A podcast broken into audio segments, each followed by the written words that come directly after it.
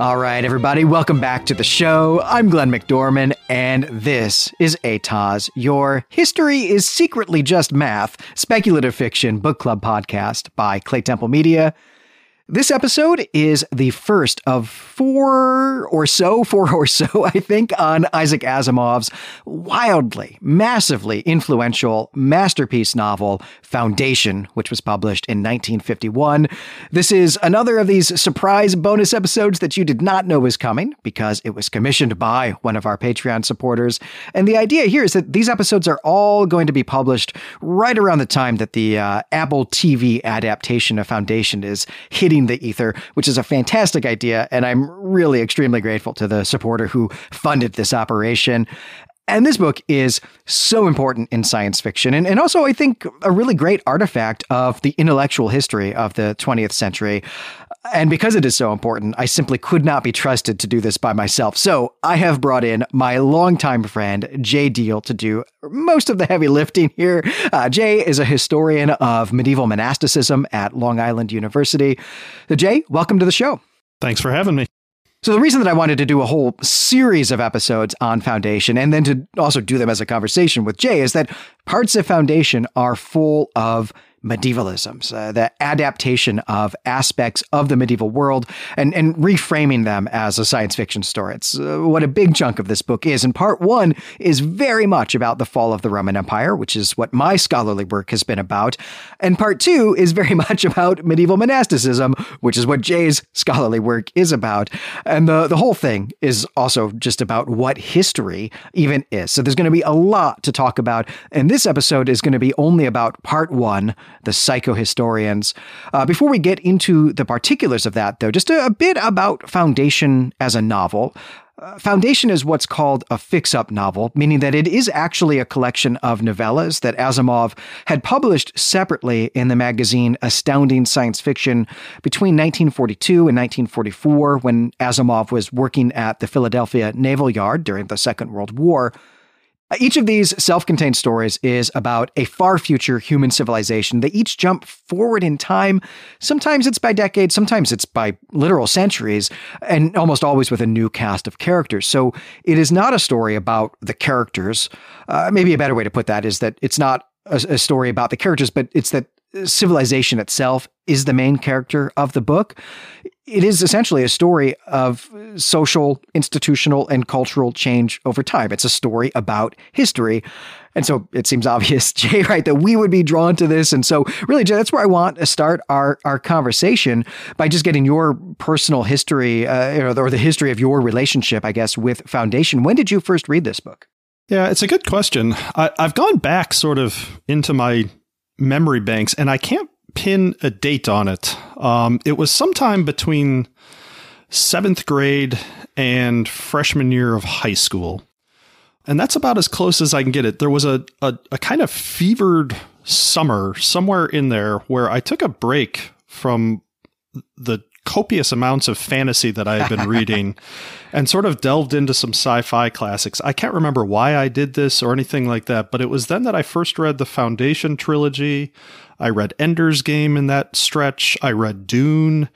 Um, for some reason, I remember also vividly reading Greg Bear's Forge of God, which is kind of a, a lost work from from sci-fi in some ways. And yeah, I, I can't remember, but I read all these things sort of simultaneously. Also, the Dragon Riders of Pern series mm, maybe mm-hmm. was kind of involved in that. And it's interesting. I uh, when I first read it, and that was the only time I've read it until I reread it for this, my reaction to it was not very positive. Actually, um, I, I was intrigued by the world building. I love the clever plot twists and turns and things like that. But I think at this particular moment, I, like you just said, I was reading so many um, character driven sagas um, based on deeply based on kind of the dynamics of interpersonal relationships and stuff like this that I actually found Foundation rather off putting in some ways. Um, I, I, found it kind of tedious to read. I found um, the long, long sections of exposition through uh, dialogue kind of annoying in some ways. And and at this point, also, I really didn't have the intellectual toolkit to sort of appreciate the the kind of higher concepts that were built into the novel. So I I didn't. It actually kind of put me off from Asimov in a lot of ways. I didn't read a lot more of him, and at that particular moment, I, I kind of wrote it off. Um, in comparison, interestingly, to Dune, which I loved. Um, so it was a very interesting moment for me in, in sort of my kind of mm, my kind of personal history with sci-fi at the time.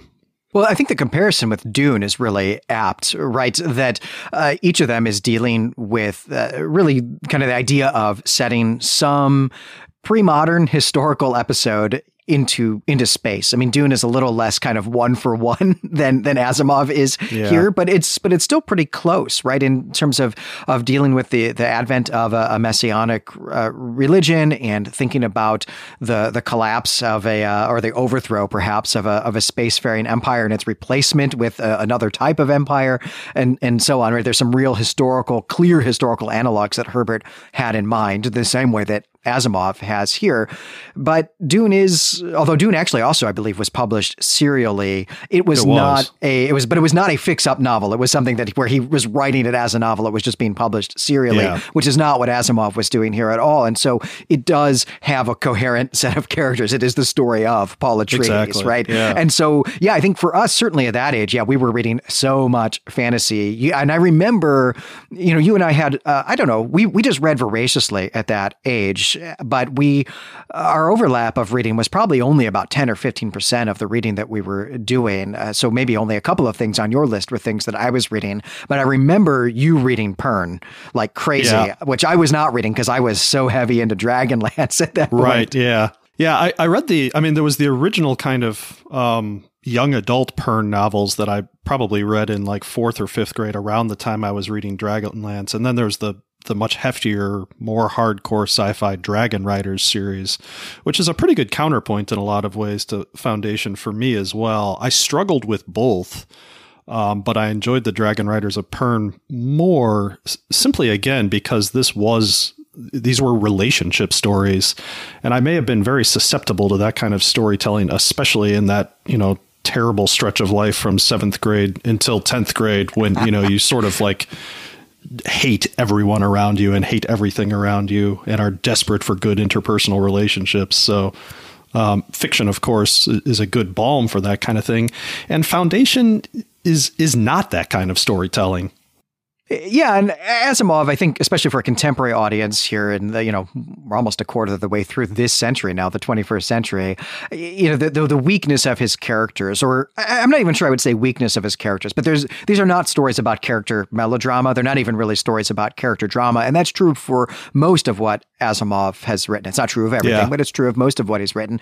We are definitely in a mode of storytelling now. The contemporary storytelling, both on page and on screen, is really focused on character melodrama and character drama.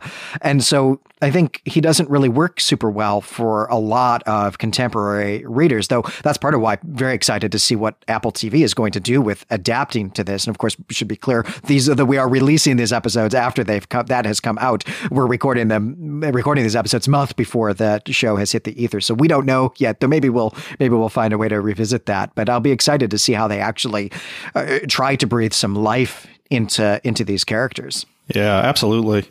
Well, let's shift into talking specifically about part one of Foundation, which is called The Psychohistorians. The first part is the, the only part of the novel that is original to the novel itself. The other parts had all been published separately already, but Asimov added this part in 1951 to really serve as the glue that connects these other parts all together.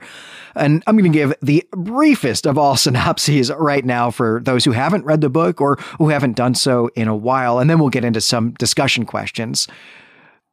So it is the far, far future, and humanity has spread throughout the galaxy. All of humanity, the entire galaxy, is governed by a single state, uh, aptly named the Galactic Empire.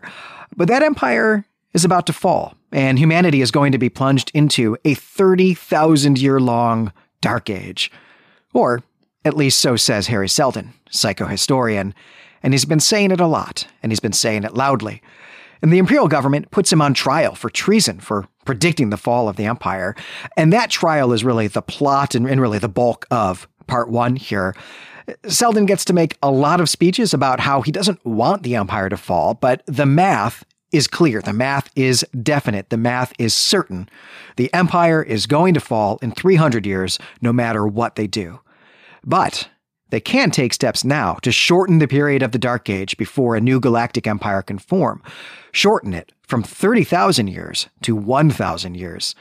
All he needs is the ability to continue his secret project, compiling an encyclopedia of all human knowledge and storing physical copies throughout the galaxy. And at the end of the trial, the government agrees not to execute Hari Seldon for treason, and uh, in fact agrees even to support his project. But he's going to have to do it somewhere else. He can't stay on the capital planet any longer. And so he and his team of 100,000 people are banished to the uninhabited planet Terminus at the edge of the galaxy.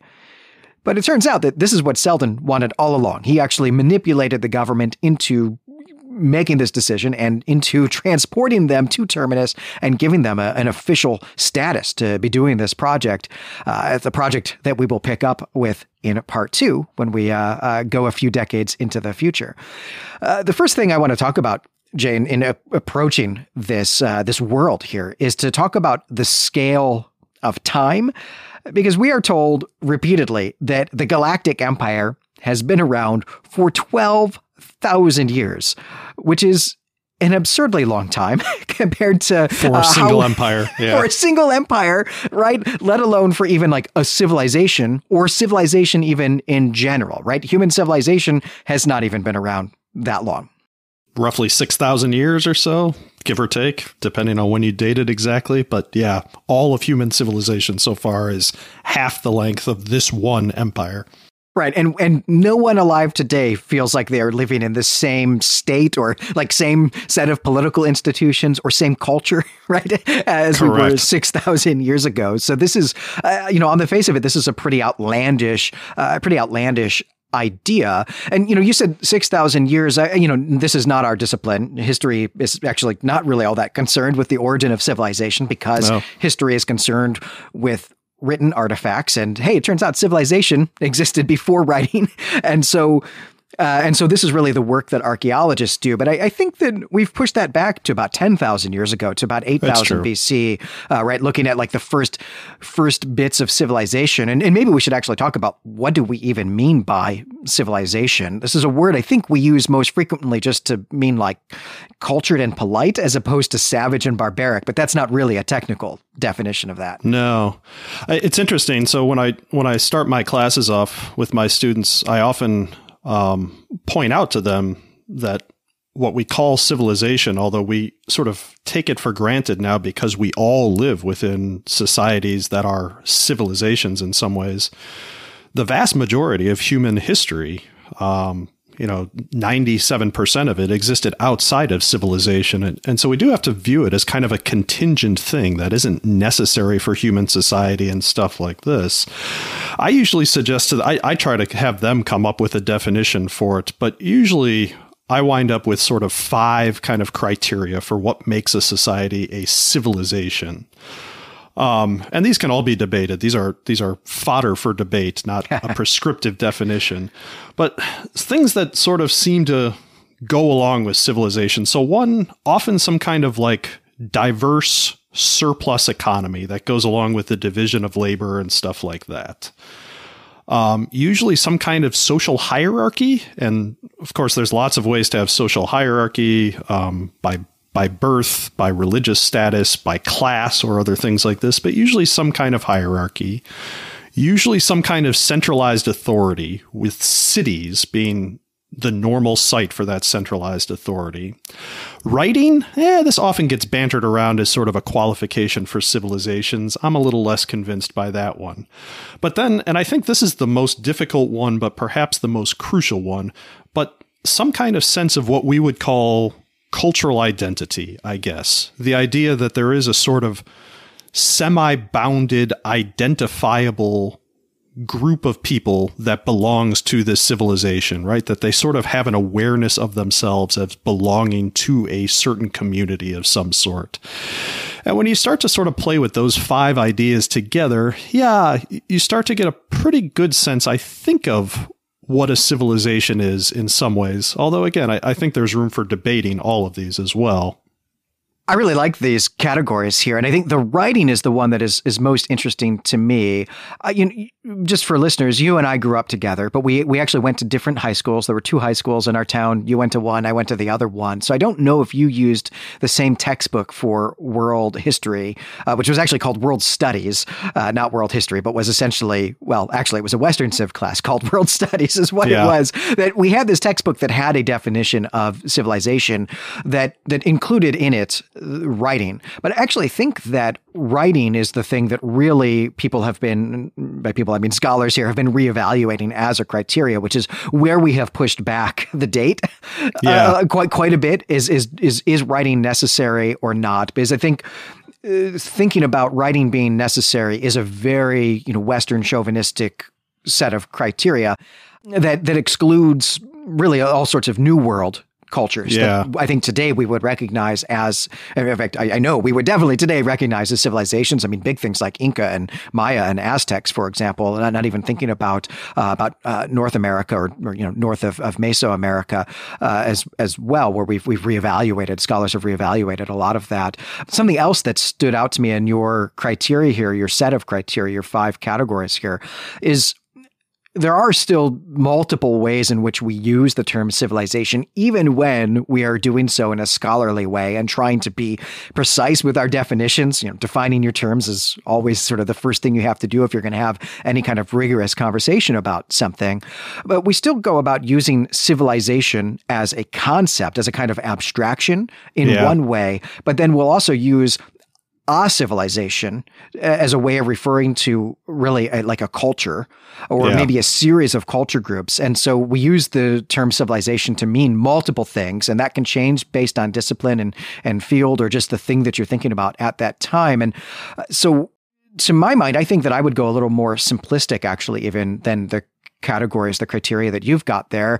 You know, the word itself really just means, hey, do people live in cities, right? It's from the, the Latin yeah. word cives, which means city. And so for me, I think it's really just, do you have a, a group of humans who have stopped uh, living a, a, sort of nomadic pastoral lifestyle for the bulk of the year and have settled and started to build things, to build permanent settlements that are in it that are in use for at least the bulk of the year by some by some people. That's a probably the broadest definition of civilization that someone might actually work with, I suppose. But uh, it's one I've been thinking about a lot. I think that a lot of those other qualifications um, that I, I gave to, to think about sort of what civilization is actually um, are, are the kinds of things that tend to appear once you get sort of stable right. settlements, once you get right stable settlements tend to create the potential for surplus economies. Surplus economies create the possibility for social stratification and stuff like this. So I think these are things that that intuitively we all kind of understand go hand in hand. And this is also why it's so hard to think outside of them in some ways um, to, to represent the limits of the idea of civilization and stuff like that, especially now in the modern world where there are so few sort of human societies that sort of wouldn't meet these qualifications, if any at all.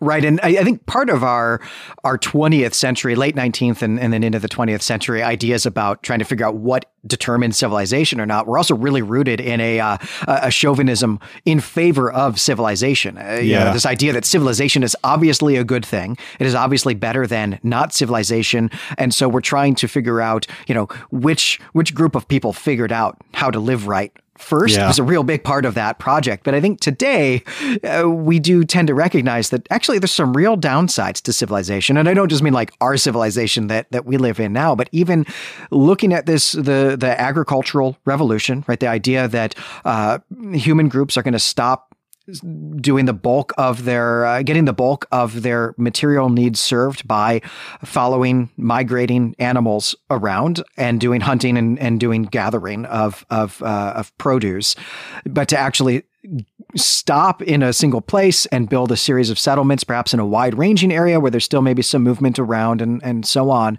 And then to eventually even just settle into something that we would recognize as agriculture, right? To us, that seems like that's obviously the way to live. But now we have all sorts of information that shows that actually that move kind of sucked for people. Yeah. And that in fact, lots of people resisted this. They saw their neighbors doing this and said, we do not want to live that way because uh, it's not simply that you've created now a surplus of food and like can have some protection against climate cycles and weather patterns and, and, and, uh, you know, other sort of natural phenomenon and so on. Farming is actually really freaking hard work compared to like just following some buffalo around and killing Yeah. them and eating them when you want, right? Yeah, and I, I actually don't know how current any of these assertions are in terms of scholarship. I know they're highly contested notions, but there is at least this old scholarly idea that with civilization, um, so with agriculture and domesticated animals, for instance, came the advent of like modern day disease regimes. Um, that war was kind of a side effect of the creation of stabilized settlements because when you had a bad harvest, when you had a bad year or something like that, you just go get the stuff from some other stable settlement, which is possible in a world of sedentary settlements, but more difficult in a world of uh, nomadic pastoralists and, and things like this. Again, I don't know how current any of these assertions are, but certainly these are things that you will hear in in in, in some literature and on some thought pieces about civilization, about kind of the downsides to it. Right. I, this is something that I have actually done a fair bit of reading about in the over the past year or so, and, and entirely to do podcast episodes, not at all to teach courses, uh, because I, I did uh, an episode uh, on of this show of ATOS on the time machine, which is Oh. very much right about about what is civilization and uh, what do, what do we mean by it, uh, and and it's really a, a social. What, what Wells is interested in there is social Darwinism. This question of of of are our societies created out of a a, a type of competition that is uh, that can be best described as the survival of the fittest or not. And there's been a ton of of anthropological work on that. And right now, the idea, uh, the dominant idea, is that uh, social Darwinism is a real terrible uh, idea. Not just that like it's a bad plan, don't do it, but like that it's actually a bad understanding of Yeah. uh, of uh, of the prehistoric humans, where actually cooperation and egalitarianism seem to have been what characterized their their social bonds, and that it's it's competition and social stratification don't show up at all really until you actually get agriculture, and and that that's actually what creates haves and have-nots and Yeah. workers and rulers and and so on. And so all of these things that we think of, this like like types of competition uh, and and othering and so on that we often think of as being innate to human nature, are actually innate to civilization and not maybe to human nature at all. Yeah, absolutely. But uh, that wheel will probably turn, and, and possibly in our own lifetime, that scholarly wheel. We'll see. Well, let's also talk about the other use of this, uh, or the other way to use the word civilization to refer to like a specific, uh, I guess, culture or maybe like set of institutions. I mean, I mean intentionally wishy washy here because I want to know what you think. How do we measure that when we say like Roman civilization or medieval civilization or something? What do we mean by that? It's so funny that you can't come up with a synonym for it, right? That's Uh, right. no, because it tells us how difficult it is to pin down what we really mean once we start talking about discrete groups, as opposed to civilization as a generic historical phenomenon that arose at some point. Once we start to use it to talk about kind of, okay, this discrete civilization, what do we really mean by it? I noticed this last semester when I was teaching that I don't say Roman civilization anymore. I weirdly, and I don't know why I've started doing this, I use the term the Roman world. Uh, uh, you know, I've gone even broader in some ways as a way of talking about this. And like intuitively, we understand that there's a period in history in which this thing called the Roman world or Roman civilization or Rome um, dominated the Mediterranean and stuff like this. But thinking about what we mean by that is extremely difficult. Is it a shared set of cultural values? Well, maybe. And yet, if you parse out all the parts of the Roman world, are you really going to find that much cultural ho- homogeneity? I mean, definitely not. Is it authority? All right, maybe we're onto something here. Areas that are controlled by one kind of centralized authority. I think that's very much um, Asimov's idea um, in Foundation that this galactic empire civilization is defined um, by the fact that it is all under the centralized control of Trantor and, and of the emperor and stuff like this that that's kind of its defining feature. But I don't know. I'm curious what you think on these lines. Right. Well, the, the thing that we're kind of dancing around, of course, is that that what we're really talking about here is the history of our own discipline, the history of hi- of history, because the definitions or the ideas that you and I here in the the first quarter of the 21st century have are not the ideas that that people had 100 years ago or 75 yeah. years ago when this this book was uh, these stories were written. And I would certainly I would say in the 19th century, late 19th century, up through you know the early parts of the Cold War, definitely we had this kind of top down way of looking at this and that it was all about political institutions and yeah. in fact thinking back actually to that uh, world history textbook that that I had in high school that definitely measured the beginning and end of a civilization uh, by m- measuring the beginning and end of a particular set of political institutions. And so, yeah. even just thinking about the ancient world, the ancient Mediterranean world, you, you do Greece and then you do Rome, right? And they don't happen at the same time, even though actually they do, right? They do, but you, yeah. you do Greece and then you stop doing Greece when Roman armies the, the, Roman Republic conquers Greek city states, and now suddenly you just forget the Greek speaking people ever existed or could or continuing to exist. Yeah. And you now you're doing Rome, and then you stop doing Rome when there's no more empire, and then you do the Middle Ages. And I remember that class, freshman year of high school's world studies class, vividly in thinking about the end of the Roman Empire, which we're going to transition to talking about uh, here in a, a, minute or two, and how we actually measure that. And that's actually what we're going to talk about in a minute or two. And that being like the big thing that we needed to solve for our unit uh, about Roman civilization was just when does it end and how do we measure measure that.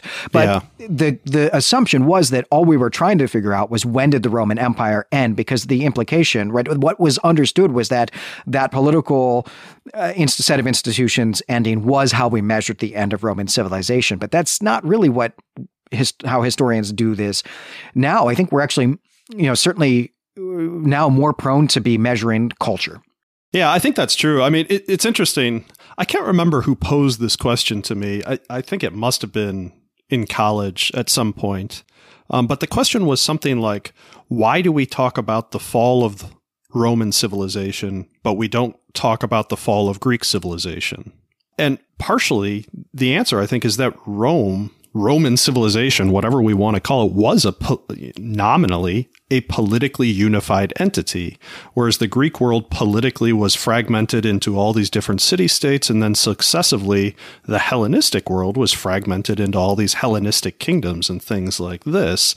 And so as they begin to kind of slip out of existence, whatever you know, whatever process we think caused that as well, somehow it doesn't have, and and I think this is a big part of it, the kind of drama or the kind of pathos that the idea of the end of the Roman Empire comes with it because it was this grand, giant, politically unified entity or something like this. And because it has that kind of quality, somehow it's it's susceptible to us talking about its end in a way that maybe other civilization right nobody people use the term Greek civilization all the time. And yet we don't obsess over its end in the way we do with Rome in some ways of course, what we're talking about when we're talking about Greek civilization are a set of cultural markers, right? Uh, right. Language, uh, literature, art forms, material culture, right? I mean, like, yeah. do you have pottery, like a, this specific type of of pottery? Do you have, you know, cool columns, right? Yeah. I mean, that's that's what we're that's what we're looking at, and we do stop, at least, you know, old school way that I had in my high school textbook, uh, we do stop talking about Greek civilization, though, when it stops being politically independent, even though actually yeah. all of that cultural stuff, all of those cultural markers are still there and, and actually aren't all that dissimilar, especially the material culture from what people are doing in, in Italy. I mean, half of Italy is actually Greek speaking. Yeah, exactly. At, this, at yeah. this, point, right? And is actually part of, of of Greece called, you know, Big Greece or Greater Greece, Magna Graecia in, in Latin, if we want to want to want to do that. But yeah, we have this sense, especially with Rome, to do it politically, though, but not only Rome. But yeah, I think, you know, culture and maybe and material culture are, are real interesting ways of measuring civilization. But even you know something I left out there in my list of like what are the elements of Greek culture that we we use. Uh, something I left out there was religion, but Yeah. certainly as a medievalist, right? One of the hallmarks of medieval civilization is religion, right? by by older scholarship considered to be its hallmark, right? You, you're not hard pressed to find people who use the term Christendom interchangeably Right. with the Middle Ages.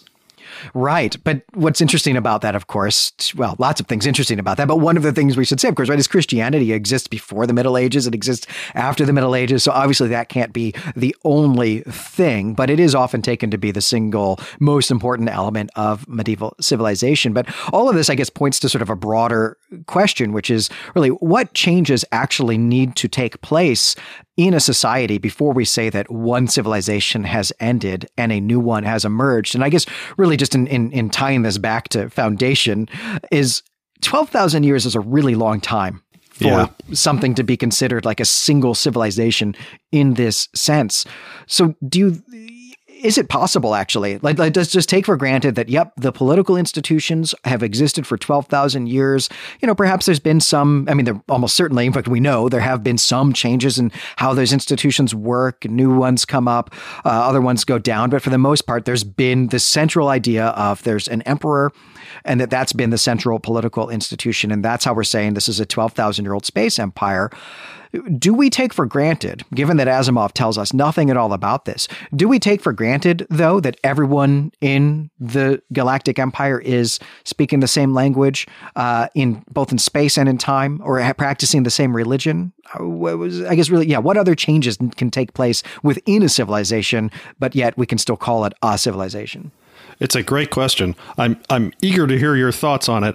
I, I pose this interesting thought um, as a way of getting to these questions in some ways that although foundation is is deeply rooted in sort of real historical concepts in some ways, if we step back and think for just a moment about the ludicrousness of Seldon's realization here. No, but, but I mean this. So we have a 12,000 year old empire that spans, what is it, thousands of worlds? I can't remember those. Uh, the- millions of worlds, Millions like of 25 worlds. million worlds. Yeah.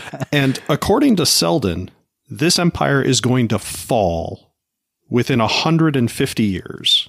So somehow, in his mind, in his calculations, 12,000 years of inertia is going to be undone in 150 years, but he's the only one who can see the signs of it at this point. right.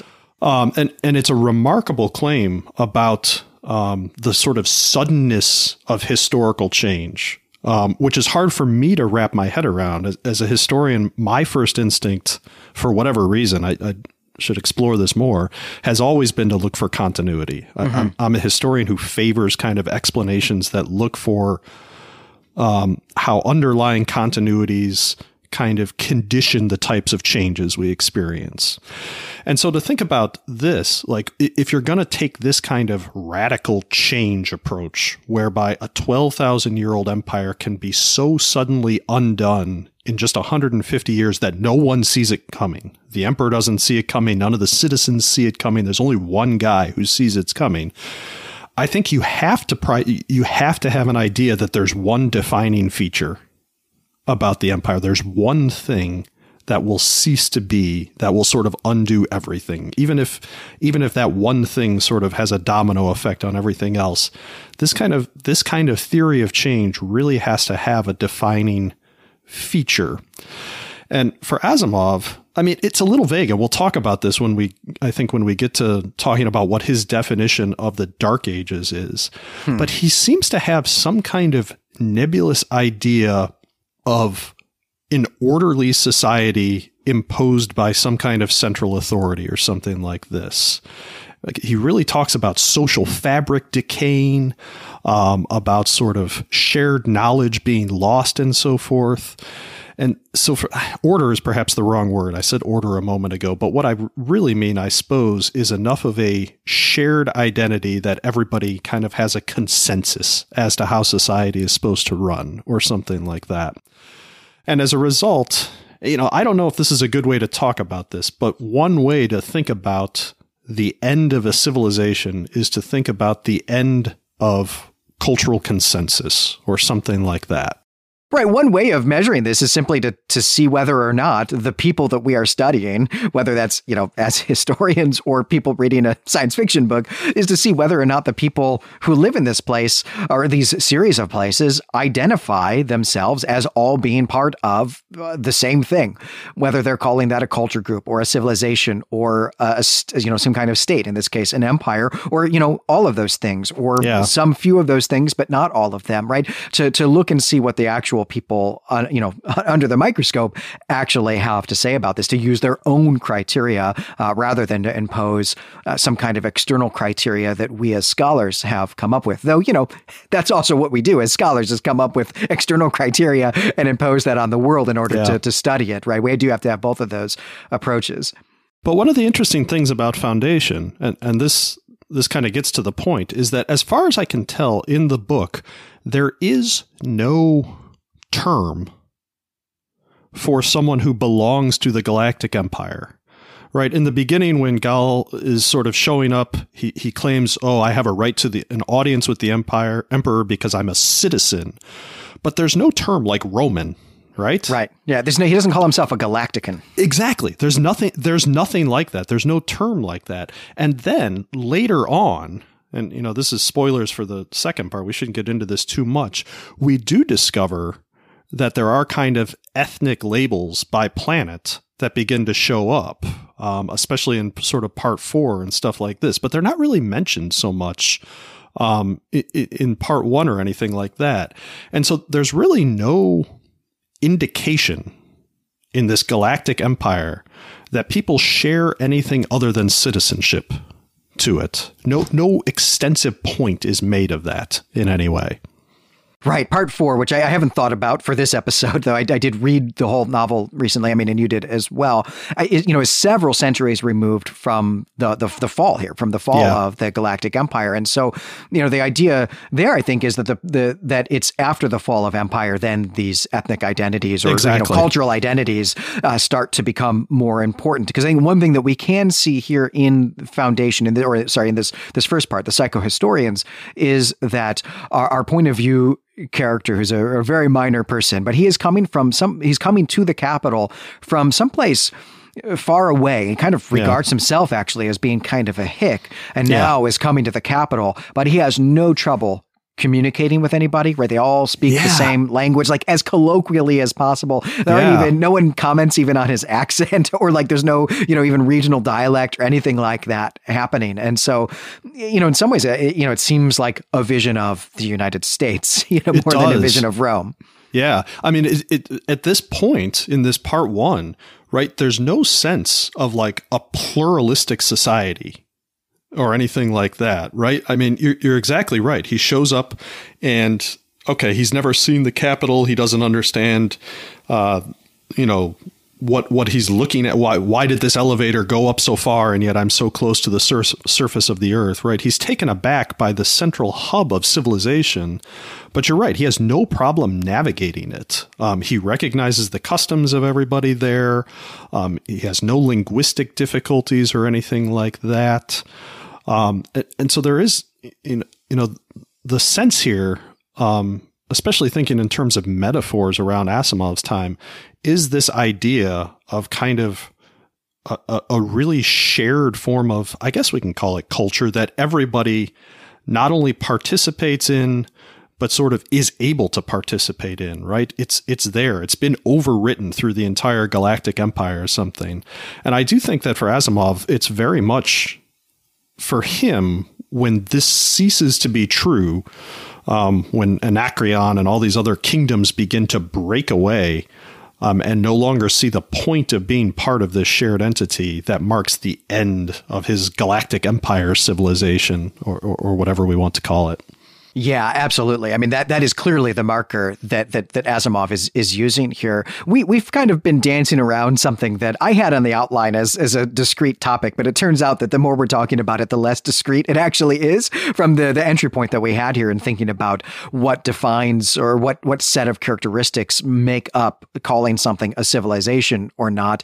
That we should really just move into talking about Rome about, and specifically yeah. about the Roman Empire, because hey, the Galactic Empire is the Roman Empire in space. It's the space Indeed. Roman Empire. And uh, before we talk about that from a, a you know a, a, our perspective as academics as scholars, I, I want to actually just run through what we get here in the text to kind of prove, you know, my assertion here that hey, the Galactic Empire is the Roman Empire in space. Indeed. And so one of the parallels that we have is simply that we're dealing with an inconceivably massive state that is uh, too big to really govern. Insufficient uh, empire is actually the uh, the term that Asimov uses here in the the text, but still has this uh, this very large uh, bureaucracy. So that's one of the the hallmarks uh, or one of the parallels that we have.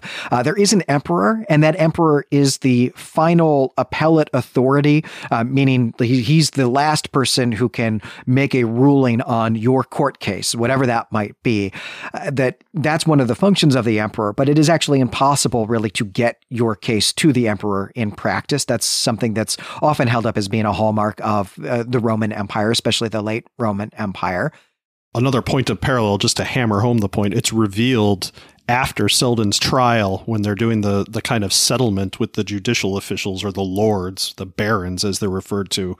We learn in an almost offhand way that the emperor at this point is actually a child Right. And that all real power resides with this Chen figure who's been running the trial and so forth, which, you know, just if we needed more evidence, is hammering home this idea of the late Roman Empire, and I assume is a parallel to, to Romulus Augustulus, the, the putative last Western Roman Empire who emperor who was a child. Right. Well, and the the entire, I mean, not the entire, but most of the fifth century, both the east and, and western halves of the Roman Empire are ruled by by children, yeah. uh, and therefore not ruled by them, right? Ruled by other people, which is absolutely the parallel that we have here. Uh, another big parallel that we have here are grain shipments, especially a, a, a, grain dole, basically. Trantor, which is the, the capital planet here. We also might call it Coruscant. It is, it is essentially, I mean, same definitely idea. same idea and completely the inspiration for uh, the, the, the, the seat of that other galactic empire from Star Wars. But the, the planet Trantor requires daily supply from 20 agricultural worlds, right? So every day they get the complete agricultural uh, haul of 20 planets has to get sent to Trantor in order to feed the, the people there. And then we're also told that protecting Trantor and then protecting this supply line becomes the primary imperial policy. That is a direct parallel to the Roman Annona system, which is to say that uh, really for, for much of the Roman period, whether it's the Republic or the Empire or the late Empire, the city of Rome had to be fed by bringing, in particular, grain, but uh, actually in the late Roman Empire, all sorts of other foodstuffs as well into the city from other parts of the empire, uh, specifically from Egypt, uh, from what today would be Tunisia and Algeria, what the Romans would have just called Africa, uh, and then also from Sicily. And that this is a really big part of Roman imperial policy is managing that system and and protecting that system as as well. And you know, at its height, there are literally hundreds of thousands of human beings who are dependent on that supply uh, from Egypt, from Africa, from Sicily for at least some part of their their daily sustenance. And so that's a real like screaming red alert there to, that Asimov is trying to make sure we know he's talking about Rome here, that this is the Roman Empire in space. But then the other thing, really, the, the, the sort of nail in the coffin here of, of making this identification is simply that that the plot of this whole book is that the empire is going to fall and civilization is going to collapse into a dark age, and that then there's going to be another empire, galactic empire, uh, that's going to take its place after a thousand years, right? Which is to say, there's going to be a Middle Ages in space, which means that yes, at this point we are talking about the Roman Empire. Undoubtedly, I mean the the I mean the the term decline and fall is even used in in the narrative of the text. Seldon talks about the decline and fall of the empire um, which is you know, obviously the the title of Gibbon's famous work on the right. end of the Roman Empire. Um, so I, I, don't think there's any attempt to be subtle with these parallels. No. in, in fact, it's an imaginative attempt to map in a in a very one to one sort of way the Roman the late Roman Empire into a galactic empire. Um, and you know, the, I, I think there's this old idea that you know, any fallen empire in any fictional work of the 20th century is somehow echoing the Roman Empire. So, uh-huh. right, the the Valyrian Empire. That all right, that was probably the Roman Empire in, in Game of Thrones. Numenor. I mean, what? Well, Numenor is really Atlantis, I suppose, but but um, still Rome, still Rome, but still Rome. but in a lot of cases, in a lot of fiction, these are evocative parallels, and in foundation it, it's beyond that. It, it's really hammering you over the head with it. it it's not like we're trying to evoke the idea of the fall of rome. It's that we're trying to reconstruct it in space it, in very clear terms Right. I, I, presented that as if we had to prove our case, but we really didn't. I mean, Asimov is this is not like some secret that we've just unlocked. Right? Correct. Asimov yeah. is screaming this, he is shouting this because he, you know, he, you need as the reader, right, from his perspective, from Asimov needs you as the reader to get that he's making that parallel Correct. so that you can think about what about what he's about to tell us in all these other stories. And of course, this has the real benefit, right? That the Psychohistorians was written after he had written all the, the, the other four parts of this book. And so he really he he has now thought about what it is that he wants to to call our attention to as readers. Yeah. It's, it's like writing the introduction of your book last, right? which is which yeah. is what you should do. And that's that is what he's done. Yeah. right. Well, let's let's talk about how he is setting up here the fall of the, the, the Roman Empire in space here, and we'll, we'll we'll talk about the fall of the Galactic Empire, but we're also going to uh, think about Asimov's understanding of the fall of Rome, and then also how scholars understand the fall of Rome now, which has been my area of, of, scholarly expertise. And you know, you just brought up Jay also the decline and fall of the Roman Empire by Edward Gibbon. Uh, that's an 18th century work. It's a, a, narrative history written in the Enlightenment, in which Gibbon himself is actually really also taking a look at the empire he lives in, the the British Empire. But Asimov actually was reading that book while he was uh, in Philadelphia working at the Naval hard uh, to um, uh, contribute to the, the, the war effort. I also read The Decline and Fall of the Roman Empire while I was in the military. in oh. fact, um, read a, I, I would keep a copy of it with me. I would read it on, on little breaks. I'd go outside for 10 minutes and uh, uh, just read a few pages and so on. And then when I got out of the army and went to college, this is what I wanted to do. Um, so you know, and also I should say we you know we led at the top of the show with when you read Foundation, but I didn't say when I did, but it was my first semester of college after having just finished reading The Decline and Fall of the Roman ah, Empire and gotten better, out of the army. You had better context for it when you read it than I did. I did. But let's uh, so let's talk about some of the parallels here. I mean, maybe let's actually start by looking at some text. So I'm just going to read a, a, a, little bit of, uh, of of the text here from the the psychohistorians.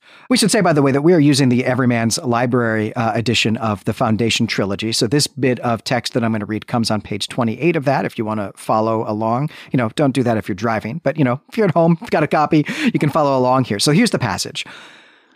And this is Hari Seldon speaking at his trial. The fall of empire, gentlemen, is a massive thing, however, and not easily fought. It is dictated by a rising bureaucracy, a receding initiative, a freezing of caste, a damming of curiosity, a hundred other factors. And so here is a list of he says there's a hundred other factors, but he's you know here given us four that we can we can talk about uh, about these factors and what they mean. And I think let's just go through them in this order. So here's Asimov saying that perhaps presumably the most important factor that's going to contribute to the fall of the galactic empire is a rising bureaucracy uh, what do you think about that what he means by this, I assume, is the the the unwieldy growth of the administrative state required to sort of govern this massively large empire, something like this, and the gradual transference of power, power or control into a bureaucratic class that becomes incapable of action, right? This is a, a, common trope that as power resides into the slips into a administrative apparatus or something, it becomes impossible to respond to crises effectively because bureaucratic structures tend to reproduce themselves because they're run by a million small parts. Changing the trajectory of them becomes very difficult. And this is something often associated, I think, with, with large empires and with the Roman Empire that the administration became unwieldy, that the bureaucracy became overwhelming or something. But you're the expert on this subject. Right. This is something that definitely happens in the late Roman Empire. And we, we have said late Roman Empire many times now, and we haven't really actually like established what we it's mean true. by that, set any dates. So let, let's say some dates here. So when we're talking about Roman, let's just say Roman civilization, we're usually here talking about from, let's just say roughly 500 BC to 500 AD. So a thousand year period. That's a long freaking time, uh, in which actually what is stable there is language uh, and literature. It's barely about the only and, and material yeah. culture. Those are the things that are stable. Uh, political institutions are actually not stable. We go through, in fact, what I would say are three iterations of political institutions. There's the Roman Republic, which you know that's uh, falls with the assassination of Julius Caesar, followed by civil wars. You know, I don't know. Shakespeare has made us all remember that at the very yes. least. Uh, and then we get uh, the Roman Empire, that is probably the Roman Empire that people are familiar with from like you know, Hollywood. I don't know. If you've seen Gladiator, if you've seen any version of Ben Hur, that's the Roman Empire proper uh, that often historians will, will call the Principate as well. But then we have the late Roman Empire, uh, which we measure certainly we say is the fourth and the fifth century, but often we will say the the third century as as well. And in fact, the movie Gladiator actually is taking place exactly when Edward Gibbon begins his book, The Decline and Fall of the Roman Empire, yeah. uh, with the reign of Commodus. Right, that's that's where he says this is when it all went bad. And so mm, some scholars will say, yep, that's the end of the Principate or the Roman Empire, and after that, we're in the later Roman Empire. One of the things that does definitely happen in the later Roman Empire is that there is a rising bureaucracy. And part of why this happens is that the, the Roman Empire, as it's constructed at the end of the Roman Republic, when the Republican institutions fail, there's a series of civil wars. I mean, that, that over, occurs over decades. In fact, I think most scholars would say that the fall of the Roman Republic is something that takes an entire century to work itself out until we come up with this new set of political institutions under the Emperor Augustus. But those institutions are actually really all ad hoc. And Augustus and his successors for two centuries run the empire through their own private household, which is to say that the bureaucrats running things like you know tax collection or you know things that we would think of as being like ministries or, or um, cabinet positions right, in, in the modern world are actually all run really by the emperor's household slaves and are run in his capacity as a private citizen, not really as uh, as, as, a governor, um, as a public figure. But that changes in the later Roman Empire. There's a professionalization of a bureaucracy. Uh, the systems are are created more formally. They're rendered permanent, and they are staffed by free citizens from something that we would maybe recognize as as akin to like an upper middle class, an educated upper middle class. And so, no longer is it run by a thousand household slaves. It is now run run by 30,000 people who went to college, essentially, uh, upper middle class people who went to college. That is definitely something that happens in the later Roman Empire. And so you could say, well, that's the thing that made the later Roman Empire weak and made it fall. And if you are Isaac Asimov, if you are someone who is living and writing these stories at the end of FDR's presidency, after FDR has just spent yeah. 15 years ushering in the New Deal, which has multiplied and entrenched the bureaucracy. You and you're thinking now about the fate of the United States. Uh, what's going to happen? We're here in the middle of the Second World War, and of course now he's writing this part of the book, um, you know, really is, you know, sort of decade after Pearl Harbor or close to it, and looking back and thinking, wow, we, we actually now, the United States is now actually the global superpower, is the new empire in town is this is our rising bureaucracy going to be the end of us? It's funny here just to to mention one of the things that's always striking about um, novels like this, sci-fi novels like this, is the kind of triple temporality behind them. It's the Roman Empire moved into some far future empire in space to talk about the 20th century. There are three different sort of time frames taking place all at the same time here. Um, which is a, a fascinating framework for thinking about history and its effects. Well, yeah, it really is. And I think that's, I mean, that is what makes doing this so exciting is seeing how Asimov is looking to the past to understand his present and then uh, wanting to communicate his ideas about that to other people. And so putting them in this, like, this fictional future setting uh, in order to do that. I mean, it's a brilliant move. It's so much fun. I mean, you know, we're getting so much, uh, I'm getting so much joy out of having this conversation with you and going through it this way. Let's, let's actually skip over receding initiative right mm. now and go to the third one, a freezing of caste, simply because that seems maybe to be most related to or uh, most akin to the rising bureaucracy. Uh, what, what, do you think he even means by the term caste here? I, I was really struck by this when I came across it uh, in the book, and I'm a it's a it's a puzzling use of this word, which I, I think to fully understand, we would have to dig into sort of how this term was used in society in the 1950s um, in in North America. What I think he means, what I assume he means, is the elimination of social mobility. But that's not really something we associate with caste, I, I suppose, right? Is he talking just about class here when he uses the term caste? Um, that sort of people no longer have the ability to be socially upwardly mobile? Um, or does he mean something else? Um, I, I, I, am very puzzled by the the sudden eruption of this word caste, which I don't think of as a term that I associate with either Roman history or with 20th century U.S. history as a way of talking about the structure of society. Absolutely. Completely agree. That's why this is such a confusing term. I mean, usually this means something akin to class, like you have a station in life. And what we mean by using caste instead of class, though, I think is simply that it is permanent, that there's absolutely nothing you can do to get out of that group, which is the exact opposite of, you know, of, of, of social mobility. Social mobility meaning, yeah, sure, you might be born into a particular set of circumstances and a particular set of identities, but that you can change those things through, you know, some process. And yet, if that's what he means by caste, then the term freezing of caste is is nonsensical. Unnecessary. Right. Yeah, because right? they are frozen.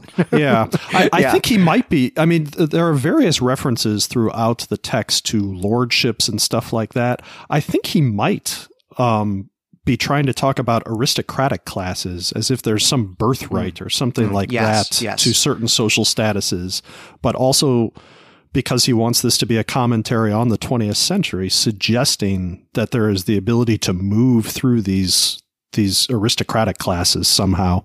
Right. Yeah. So let's uh, let's ground this back into the late Roman Empire, and in particular, maybe to think about you know what Gibbon has to say on, on this, which I did not review. Yeah. So this is going to be from my memory of having read this uh, 25 years ago.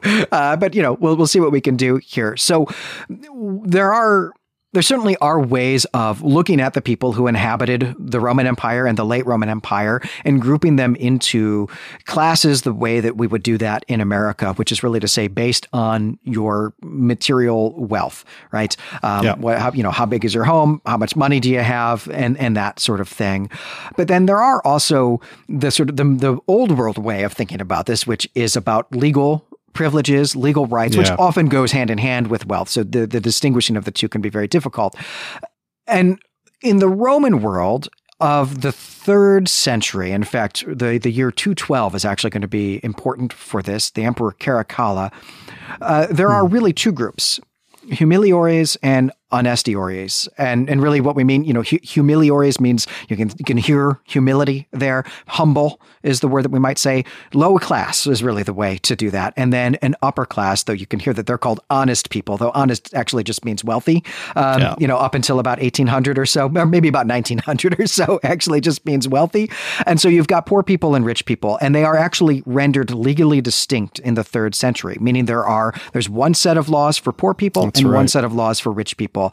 And Gibbon does actually make a really big deal of that. That move, though, does also go hand in hand.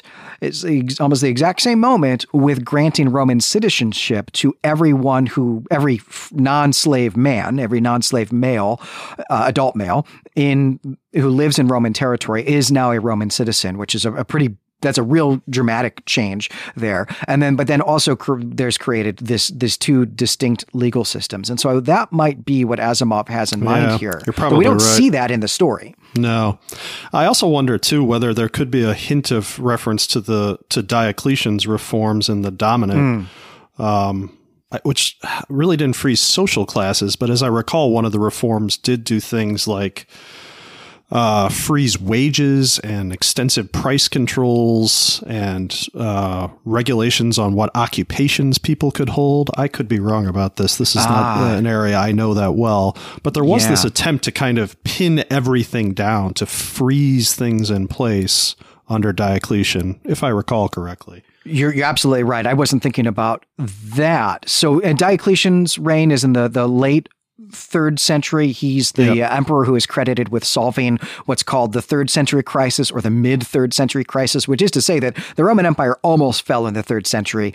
Uh, and, and, in fact, it did break up into several different independent states uh, for, for decades. But then there were a series of emperors, Diocletian being the last and most successful of them, who worked very hard to reconstitute the whole thing. And then it survived for, you know, another uh, at least 200 years or, or, 200 years or so, we can, we can say. Uh, much changed. He's the person who um, creates a lot of this bureaucracy and uh, a number of other things.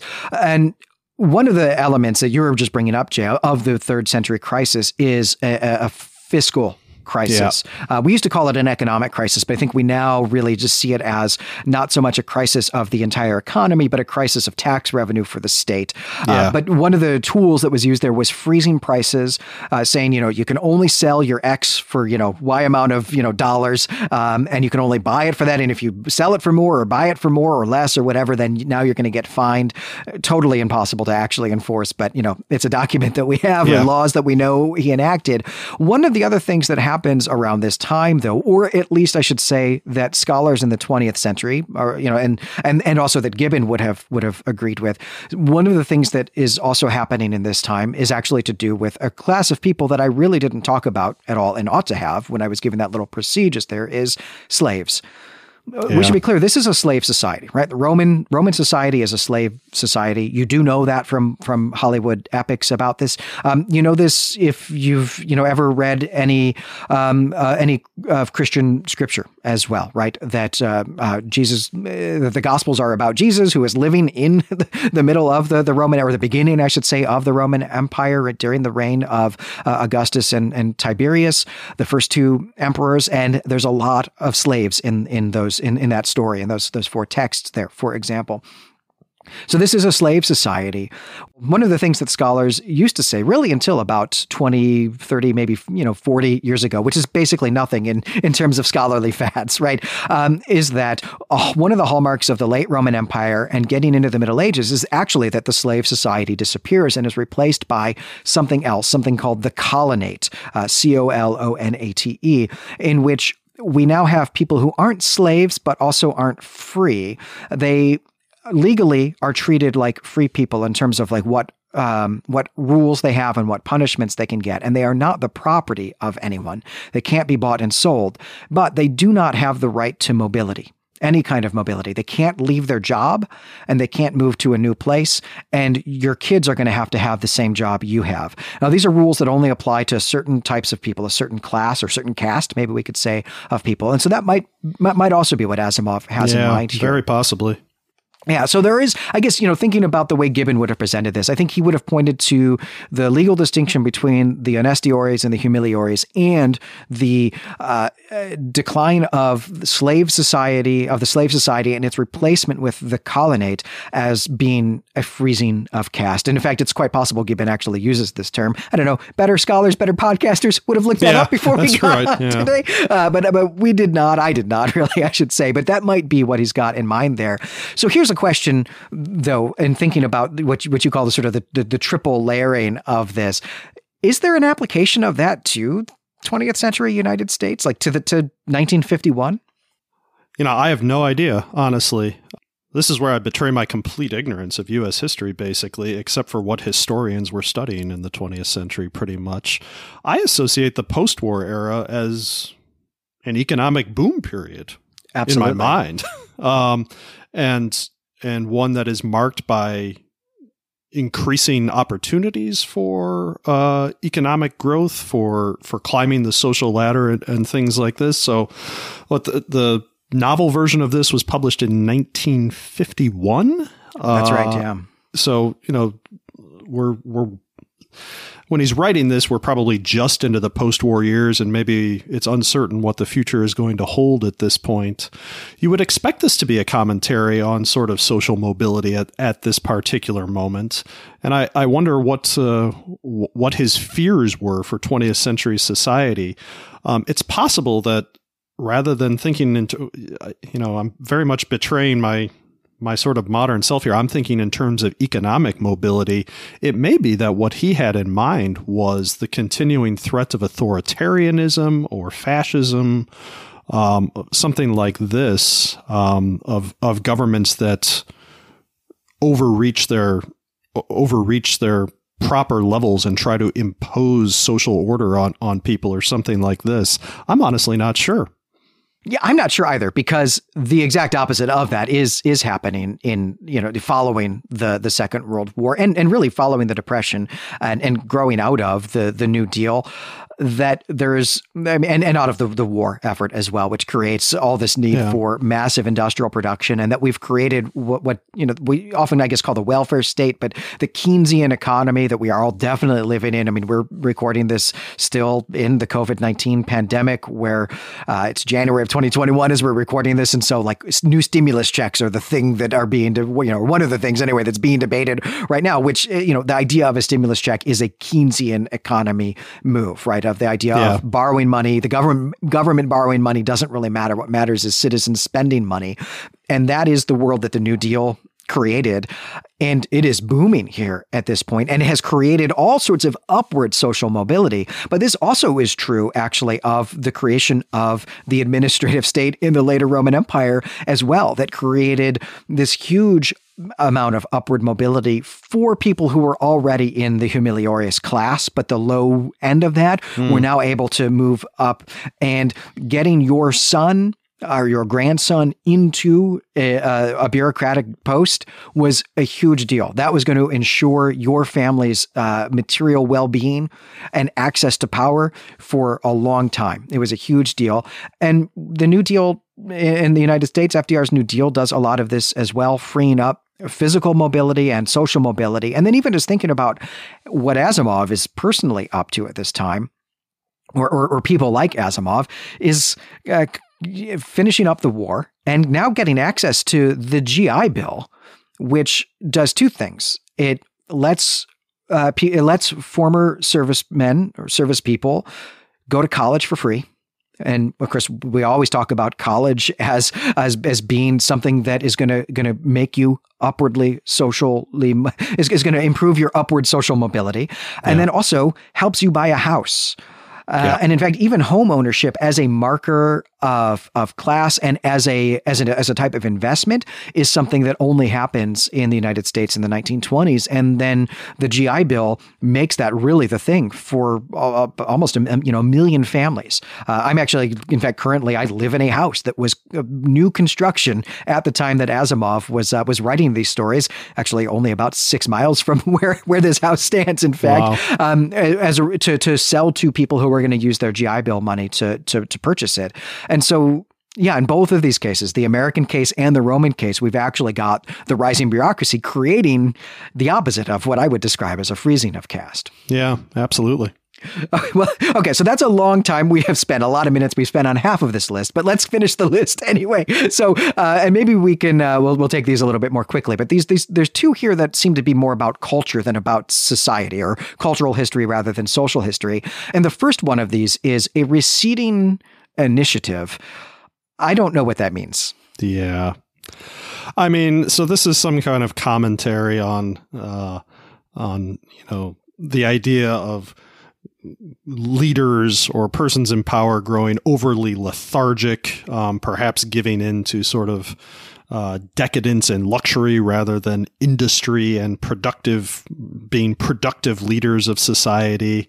I, I have to imagine that's sort of what's in the back of Asimov's mind here, that it's this sort of commentary on the the the the growing weakness of the leader class um, within the galactic empire that there's no longer the push to expand the empire to improve things that it's kind of resting on its laurels at this point Yeah, I think that is probably right. I mean, certainly in terms of we're thinking about military expansion, you know, this is the, the the, military expansion of the Roman Empire is something that is regarded as having stopped in the the second century, had had way slowed down, really even actually as yeah. the thing we call the Roman Empire is even getting started. Augustus famously called for the sort of the end of of expansion for the sake of expansion, and the expansion of Roman power, the conquest of, of territories, was actually rooted in the Republican institutions and the competition among uh, powerful families that yeah. those institutions created. And so now there's no more need for that. And in fact, Augustus wants to control that. He does not want uh, other political people, other political figures going out and conquering some place, becoming enormously wealthy because of it, and building loyalty of soldiers that way. So, you know, that's a big part of why he wants to call, uh, you know, put an end to that. But it, that doesn't last forever. There are emperors who go conquer other places, right? Britain is added to the empire at this time, uh, Romania, uh, parts of Africa, uh, Mesopotamia is briefly conquered as well. But all of that stops in the second century. And in fact, again, we can point to the film Gladiator, which is, you know, overlaps with yeah. where Gibbon starts his book. That's that's that war, the the Marcomanni War. The, the Marcomanni are the people that uh, Marcus Aurelius is fighting at the uh, the opening of the film Gladiator.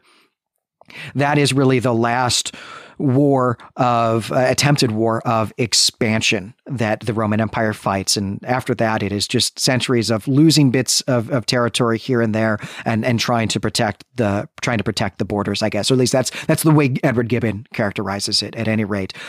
And so, yeah, that lack of expansionism there. But then also, I think he must be pointing as well, as you say, Jay, to the fact that, hey, the emperors just live in their palace and like play video games or whatever because they're yeah, kids, right? Exactly. And, and, we do see that in in the later Roman Empire as well. This kind of looking, this looking inward, this sense that there are these really great populous cities in the Mediterranean heartland of the Roman Empire.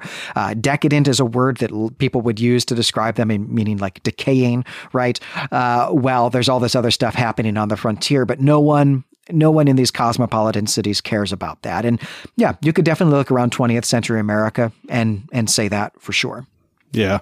So the other thing that we have here is a damming of curiosity, and uh, what do what do you think's going on with that? I mean, so it's interesting that when I first read the book, I missed that it was a dam, as in we are constructing a dam. I actually thought oh, it was we're damning curiosity, like we're condemning curiosity or something. It wasn't until I just re-noticed right here that I see it's damming, as in stopping it up.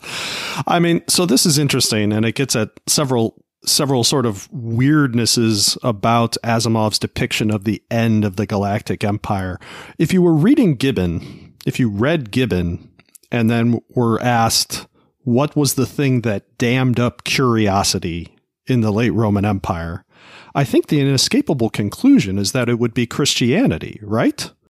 Absolutely right. I think what we're talking about here is is is knowledge and science, right? That's what Asimov means yeah. by curiosity and engagement with trying to understand the world and and and trying to materially change the world. And he must be thinking about Christianity here, which is yeah. which is really quite interesting. And, and he's thinking about Christianity the way that Gibbon thinks about Christianity.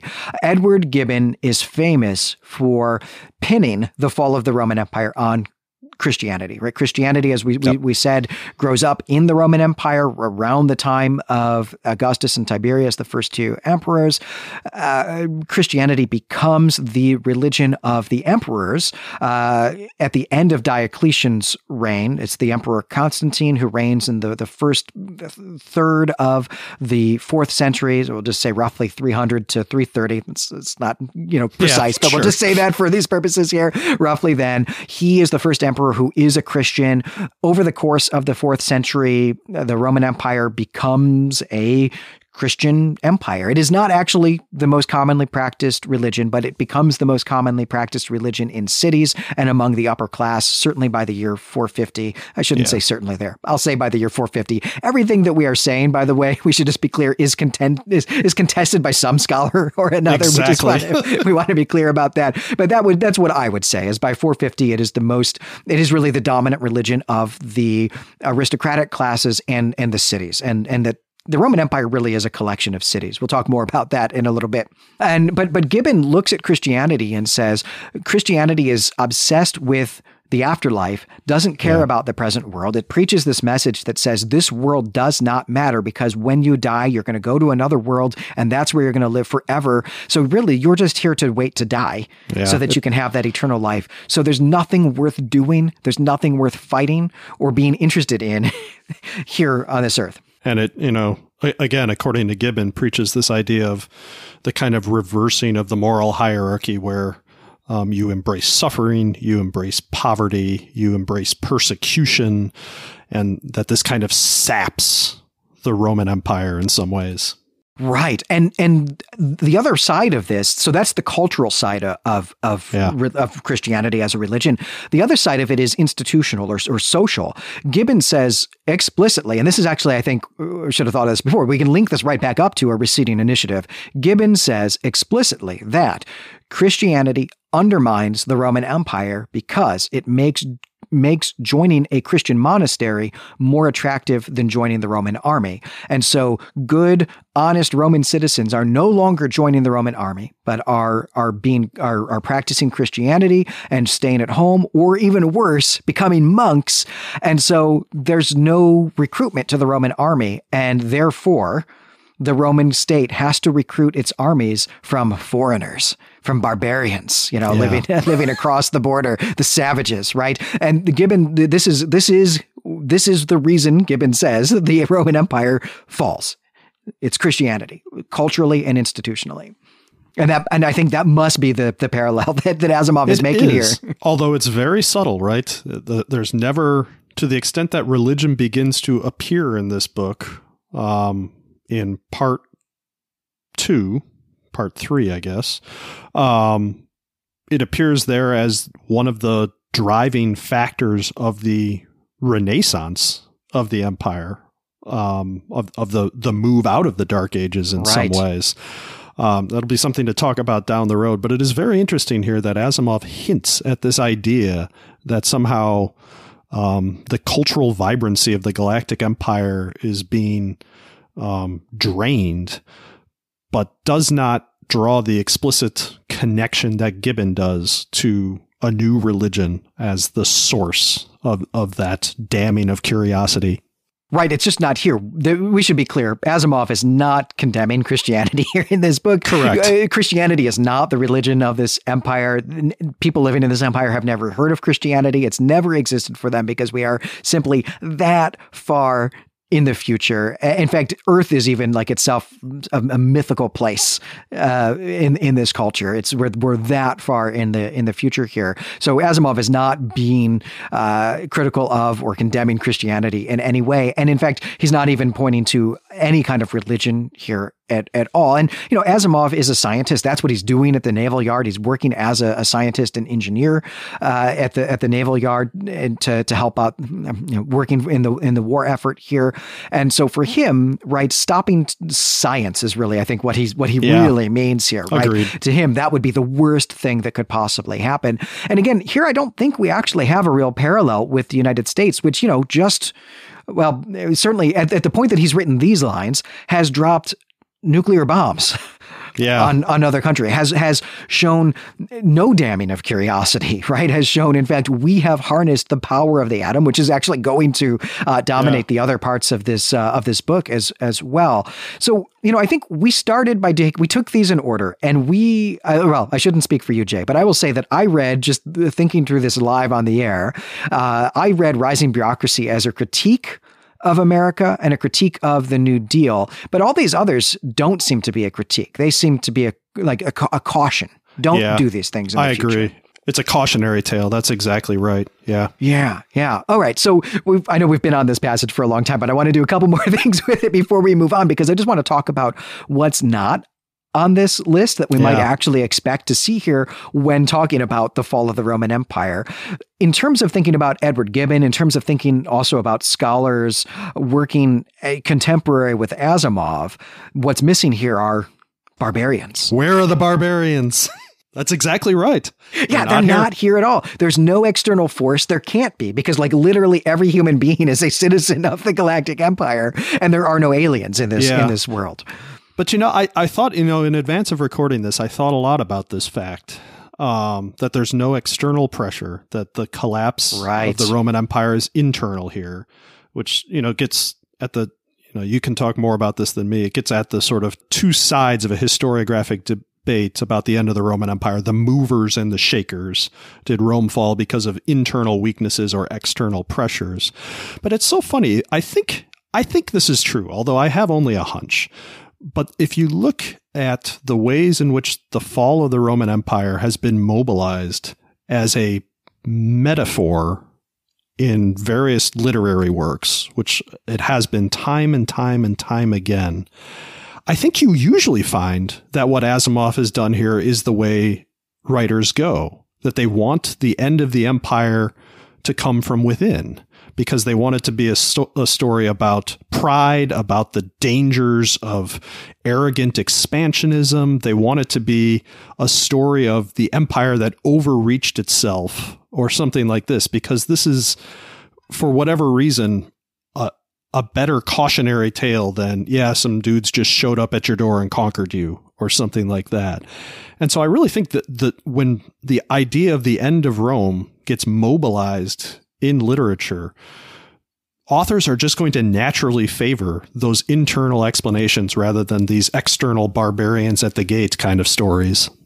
Exactly. I have a lot to say about this. First thing I want to say, though, is you just called this movers and shakers, and I want to be clear that that is a label that um, historian Guy Halsall at the University of York uh, used. He took that from a song by The Clash, but I, you know, I don't know Correct. that Guy Halsall's going to listen to this episode, but hey, in case he does, or you know, some of his students actually might because they're friends of ours. But uh, just to be clear, Guy Halsall uh, coined that term. But it is this this looking at the, the external versus the internal uh, uh, factors that go into this, and there are two different traditions of that. In Gibbon is definitely in the internal yeah. factors. And most American scholars end up in that camp as well. And actually, maybe most British scholars do also. And it is because British scholars have been most interested in the Roman Empire when they've had their own empire. Yeah. And guess what? That's been true of Americans as well. And so even really good scholars who are trying not to be thinking about their own concerns, which is not true of Gibbon. Let's be clear about that. Um, cannot jettison the fact that we we just have this anxiety about how long is our empire? How long is our privileged position at the top of the global hegemony going to last? Because it, yeah. we know it is not going to be permanent. And so, you know, what are the factors that led to the collapse of the most successful empire in history? And what lessons can we learn from it? What things do we need to be aware of? And so here's Asimov giving his list, his cautionary yep. tale. Beware of rising bureaucracy, beware of receding initiative, beware of receding, freezing of caste, beware of damming of curiosity, right? A hundred other factors too, but those four that he, you know, lists explicitly have got to be the most important ones for Asimov. And so, yeah, it's a cautionary tale. But there is also a really long tradition of people looking at barbarians and looking at the external factors and saying, what is it about the barbarians that allowed them to defeat Roman armies and to conquer Roman cities and to break up, to disintegrate the provinces and territories of the Roman Empire and create new states out of them? That historiographical tradition cannot be separated from the invention of race and ethnicity as categories, and in particular, the growth of scientific racism, which is yeah. the ideological root uh, that eventually leads to the Holocaust as well. This idea that there is actually something biologically innate about peoples that makes them better or worse than some other peoples. And the tradition, the historiographical tradition here goes hand in hand with the, the rise of Nazism because the barbarians who run these polities, these states that succeed the Roman Empire, have in modern historiography been identified as being Germanic, as being German yeah. in some way, as being proto German.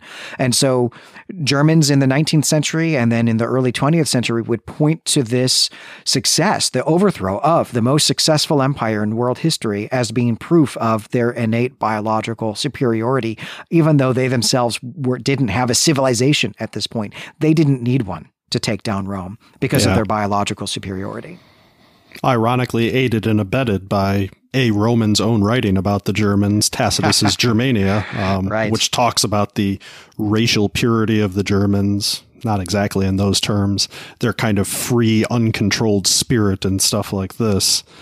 Right. And this becomes a huge part of the understanding of the early Middle Ages, which we will talk more about in the, the, the second installment uh, of this of this series for sure, but becomes a way of explaining class in modernity, right? There's a whole tradition in France that says French aristocrats in the uh, 16th, 17th, and 18th century are the descendants of the Germanic conquerors, the Franks, and the peasants in France, uh, who, you know, hey, spoiler, in uh, you know the end of the 18th century are going to take matters into their own hands, but they're the descendants of the Romans who have been conquered, and so there's yes. a, a, a, a blood tradition, a biological inheritance of of aristocracy and nobility and better uh, even just inherent there in the class tensions of early modern France, for example. And we have definitely, since the Second World War, of course, gone away from anyone having that reading. And in fact, much of the work that's going on uh, in universities by scholars uh, of, of the end of the Roman Empire, of what we now call late antiquity, while Asimov is, is writing, uh, maybe here in 1951, and then certainly as he's writing the sequels to this book, are revisiting this uh, this idea for sure. So those have been really the two big ways of looking at the fall of Rome: the external factor of barbarians and the internal factor of Christians. That's the milieu that Asimov would have been familiar with. But I, I do want to take a moment here just to talk about some things that have happened since Asimov wrote this book that I think Asimov would have been really, really interested in, which is that we are now using uh, physical sciences to take a look at what the world of the, of late antiquity, of the late Roman Empire, was like, and are now looking at environmental factors in the the, the disintegration and, and decline of this state and the material culture that it was wrapped up in by looking at climate change and looking at uh, something that I think is really important to us now, which is to say plague. Asimov would have been absolutely fascinated by current scholarship on sort of um, environmental causes um, behind shifts in human civilization or human society or demographics or whatever other term you want to use for it. Um, and certainly plague studies right now, um, studies of epidemics would also have been something to fascinated him. The only thing I think I would say there is that Asimov, again, like I think a lot of writers, really wants the story of the end of the Galactic Empire. And this is a bit of a paradox in some ways, but he wants it to be the story of sort of human structural failings in a lot of ways, right? If you look over his list of things that are causing it, they're giant macro factors, and, and Seldon talks about this, right? The end of an empire is a massive thing, but you look at that list right there rising bureaucracy, receding initiative, freezing of caste and a damning of curiosity, they are all still human factors. They're social structures, um, as opposed to sort of natural effects or anything like this. And in that sense, he still wants to sort of keep it a kind of social story, a social morality tale in some ways.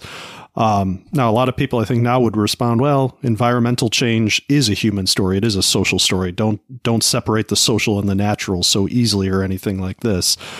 But I think he would be fascinated by these ideas of new ways of conceiving the the mechanism behind massive changes like the end of the Roman Empire. But I wonder if he would have written about them.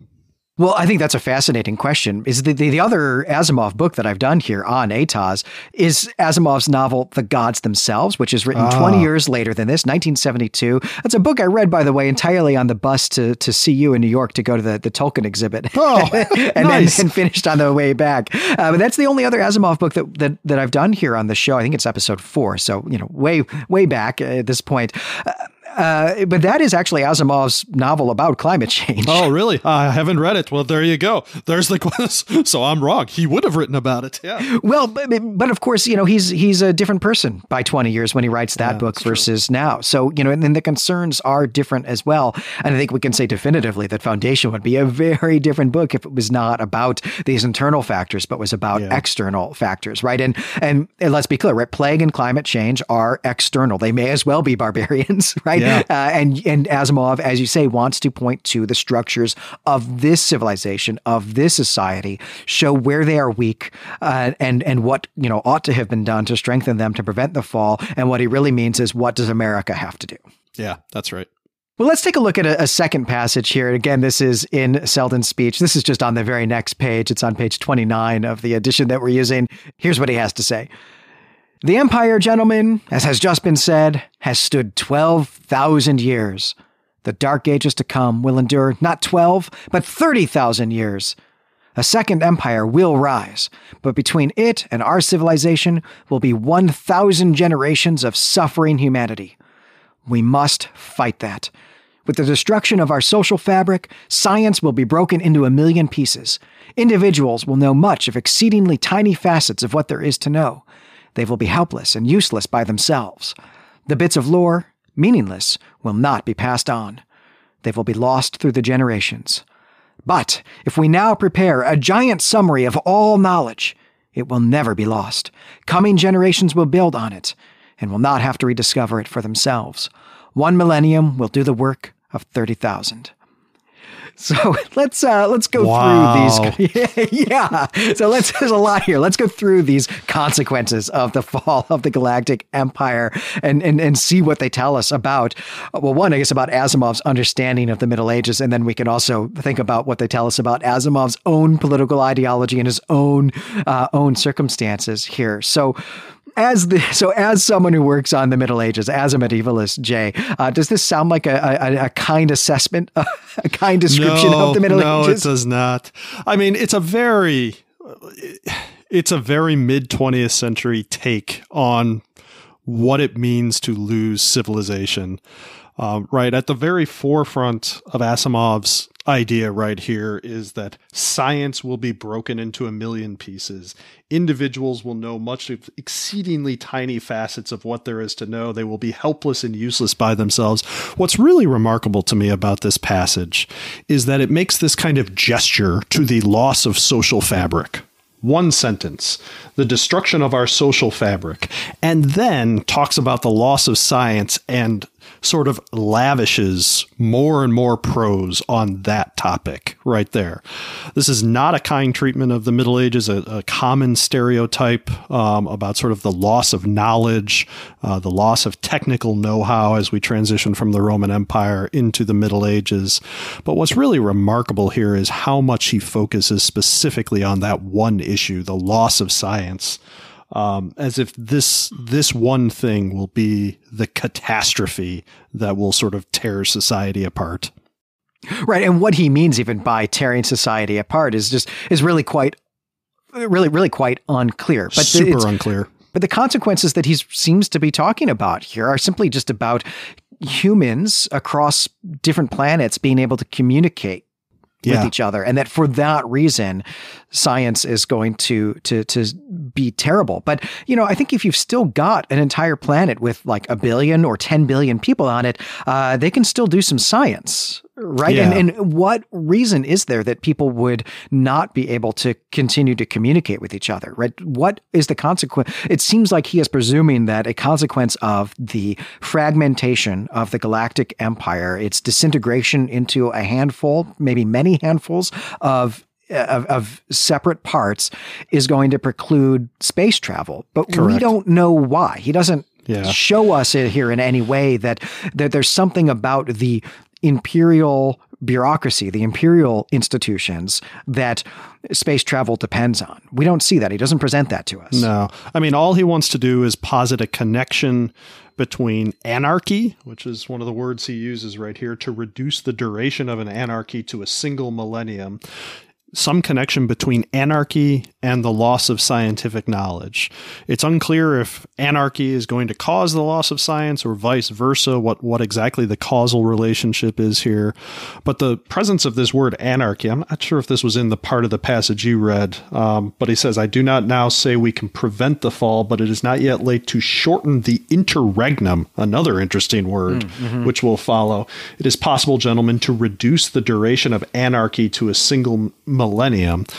So I, I, mentioned earlier that one of the things in Asimov's head seems to be order, which anarchy is the opposite of, anarchos without order.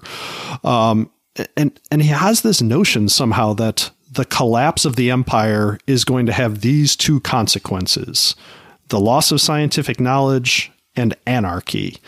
Um, but beyond that, we don't really get much explanation why, right? Um, an empire of 10,000 planets is still a pretty big empire, right? And is, yet is only one thousandth of the galactic empire, things like this. And he shows us a little bit of this fragmentation and anarchy afterwards, but has only the barest sense in which like scientific knowledge is actually going to be lost. In the passage that I read, uh, it was it's suffering humanity Yeah, rather than anarchy there, right? But he's That's using them interchangeably, right? Anarchy is going to be e- equate with human suffering, Yeah. but he's not actually talking about anything material here. He's No. not saying that if the empire collapses as a state and breaks into these these fragments, even just each planet left to its own devices, in what way are humans going to suffer? Are people going to have less to eat? Are people going to starve? Are people not going to be able to build homes? Are they not going to have sources of energy to Yeah. to do things with? Right? In what way is material civilization going to be affected here? D- d- You know, which is what I would associate with suffering. Yeah, is, is is being exposed to the hardships of the natural world, right? An actual collapse of civilization. But he doesn't show us that a- at all. I think Asimov is much more comfortable thinking about questions about uh, the continuity of scientific knowledge and sort of what its loss might entail than he is thinking about um, the kind of social implications of the collapse of a civilization or something like that. Which is to say, he's he's much more comfortable thinking um, about the kind of overt losses, the easily quantifiable losses, and a less comfortable thinking about the kind of vast um, social implications of the breakup of an empire. Right, absolutely. This is Asimov thinking like uh, an intellectual historian or a historian of science, which is something that he did uh, on an amateur level. Many of his books are actually about that. I mean, he has you know professional scientific training, but not not historical training, I should say. And this is often the perception of the Middle Ages. And we should be clear here, right, that that Asimov does not call this the Middle Ages. What he calls it is the Dark, Dark Age, right? Which which is a term that we do not use at all anymore to refer to the Middle Ages or even to refer to the early Middle Ages. There was a there was a moment there where we stopped applying it to all the whole Middle Ages, but kept applying it to the early Middle Ages. Yeah. But we don't do that anymore. When we were kids, too, by the way, I don't know if I've ever actually told you this. You know, we were reading similar books, sometimes the same books independently, and and getting interested in these same things that have all led to this conversation today, as if it was fate. Uh, one of the books that I had checked out of our local public library was about the Middle Ages, but that kept calling them the Dark Ages, but didn't define Ah. what that meant.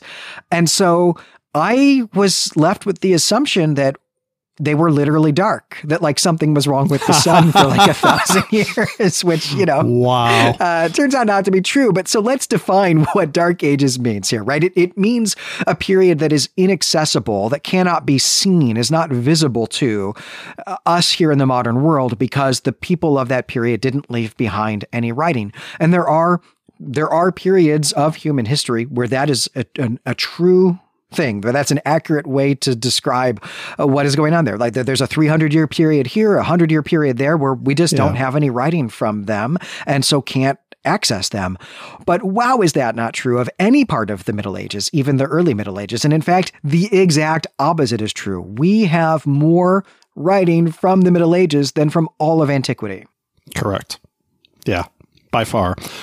And and given that that's true, Jay, where does this tradition of calling the Middle Ages Dark Ages, which is obviously a disparaging thing to say, where does that come from?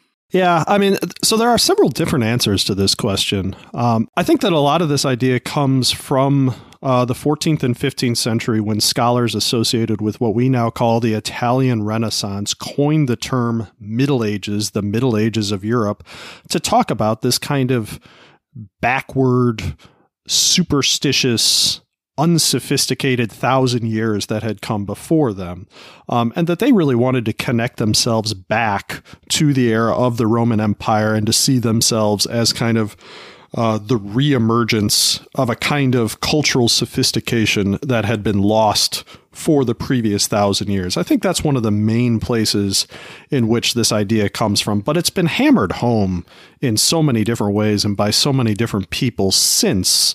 Um, the 15th century, that it's tough to give it a, a, a, kind of precise genealogy.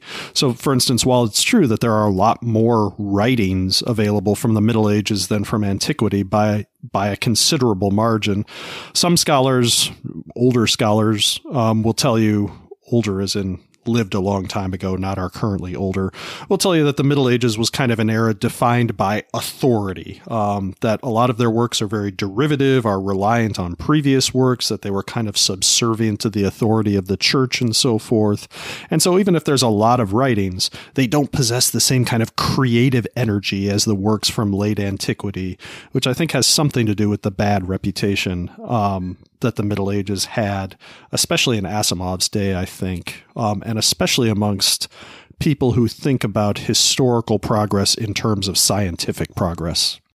Yeah, that's a great explanation. I think we can even actually go back to the the, the list of, uh, of of four factors we were talking about in the previous passage: the receding initiative and the damning of curiosity. Here, yeah. where Asimov, like so many other people in modernity, and you know, like all of our students, always right, have this idea that modern people are these you know individual spirits with uh, you know this free will and who are operating in the world independently and doing what they want and being curious about things and that that was true of you know ancient Greeks and ancient Romans as well especially ancient Greeks right that that yeah. we we look back to Athens and find kinship with Socrates and Plato yeah. and Aristotle, and then look at the Middle Ages and say, ah, but th- there's just all this corporatism there. These yep. people were just, they were all subjects of the Pope and uh, just had to do what the Pope said. And the Pope definitely didn't want anyone to know anything about anything because then the Pope would lose power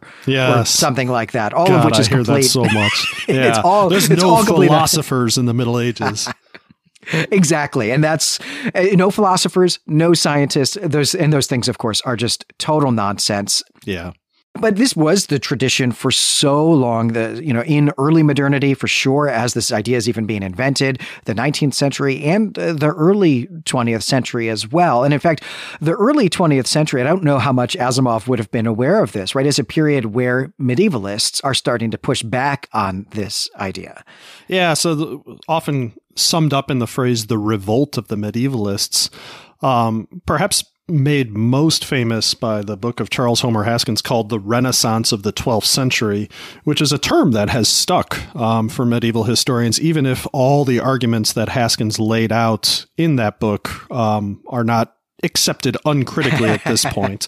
But definitely there is now, I wouldn't say a consensus, but certainly an overwhelming sense that the idea of a significant intellectual and cultural rebirth or revival or whatever other word that starts with re that you want to use took place during the 12th century um, the beginnings of the universities um, the rediscovery of aristotle by the 13th century um, a huge efflorescence in spiritual writing and devotional writing um, substantial new work being done on theology um, substantial production in art and architecture. Really, you know, everything that we associate with the 15th century Renaissance as kind of a multi, multi, not multicultural, as a kind of multi-medium uh, development was really taking place in the 12th century.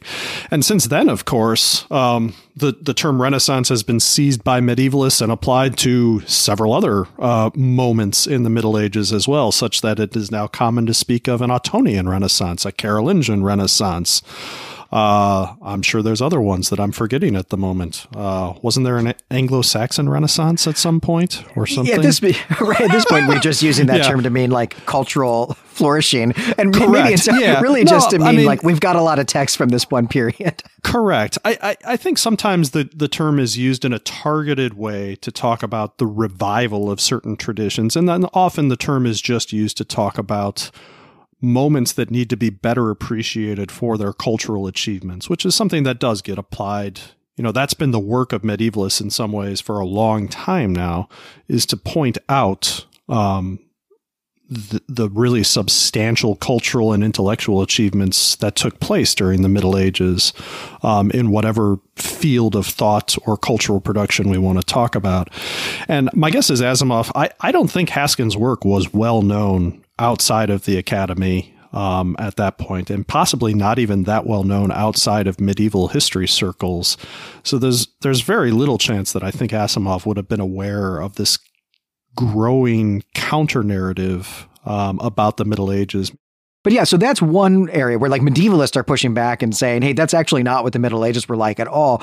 This idea then does also get pushed back on later in, in really post dating what Asimov is doing here, post dating the writing of Foundation, where people who actually study the scientific revolution and the Renaissance are saying, yeah, actually, that's not what the Renaissance or the scientific revolution were like either. There's a, a really famous book by uh, scholar Steven Shapin uh, that begins with, there was no such thing as the scientific revolution and this is a book about it. Yeah, it's a brilliant start. Yeah, it is a brilliant. It's one of the. It, I mean, it is the greatest opening line of like any any historical book ever, and he's really asking the question of uh, how scientific was the scientific revolution and how revolutionary was it, and he you know points to uh, two different things there. One, it wasn't revolutionary because uh, this was a handful of, of dudes uh, doing this work for themselves and for each other that really didn't affect broad civilization or broad society at all. But then also, these guys were superstitious themselves. They they were not yeah. necess- they were not like rational in the way that Isaac Asimov wants them to be. Isaac Newton believed in biblical prophecy, spent a lot of time working on that, thought for sure that he was going to, you know, be able to transmute lead into gold yeah, they were like alchemists. any day now. Yeah. They were alchemists. Exactly. And in fact, much of the superstition that we attribute to the Middle Ages in our pop culture is actually more appropriately attributed to the to the period of early modernity. Things like witchcraft and sorcery yeah. and and so on is actually more appropriate to the period of the scientific revolution than to the Middle Ages. Absolutely. Well, let's let's talk about one more thing on this part of our outline before we move into the last bit today, or second to last bit, but we'll be wrapping up here shortly, which is simply that what does this characterization of what this dark age is going to be like this this characterization of what's going to happen when the galactic empire falls what does this tell us about asimov's own political philosophy right? What does he think government is for? It's such a great question and I, i've been pondering it quite a lot and I, I have to conclude that I'm not really sure. The book does not read, for instance, to me as a kind of endorsement of the liberal nation state or anything like that, right? There's no talk about freedom or liberties or personal freedoms or anything like that in this book. Um, in fact, in some ways, the entire book is a series of a story, a series of stories of individual men seizing power at particularly important moments um, in history, which strikes me as very odd in a lot of ways. Um, thinking about these terms that are used about the end of the empire, the tearing of social fabric, um, the rise of human suffering, um, the emergence of anarchy, it does seem to me overall um, that what Asimov seems to be saying, and I can't wrap my head around this, is that um, government is there to preserve an orderly society. And yet somehow that's not what I want the book to be about, and I'm confused by this fact. Well, I think that that is definitely true, right? That, that Asimov clearly thinks that a world without government, uh, and a world without big government in particular, yeah. is is going to be a bad world. That that's a world with with human suffering.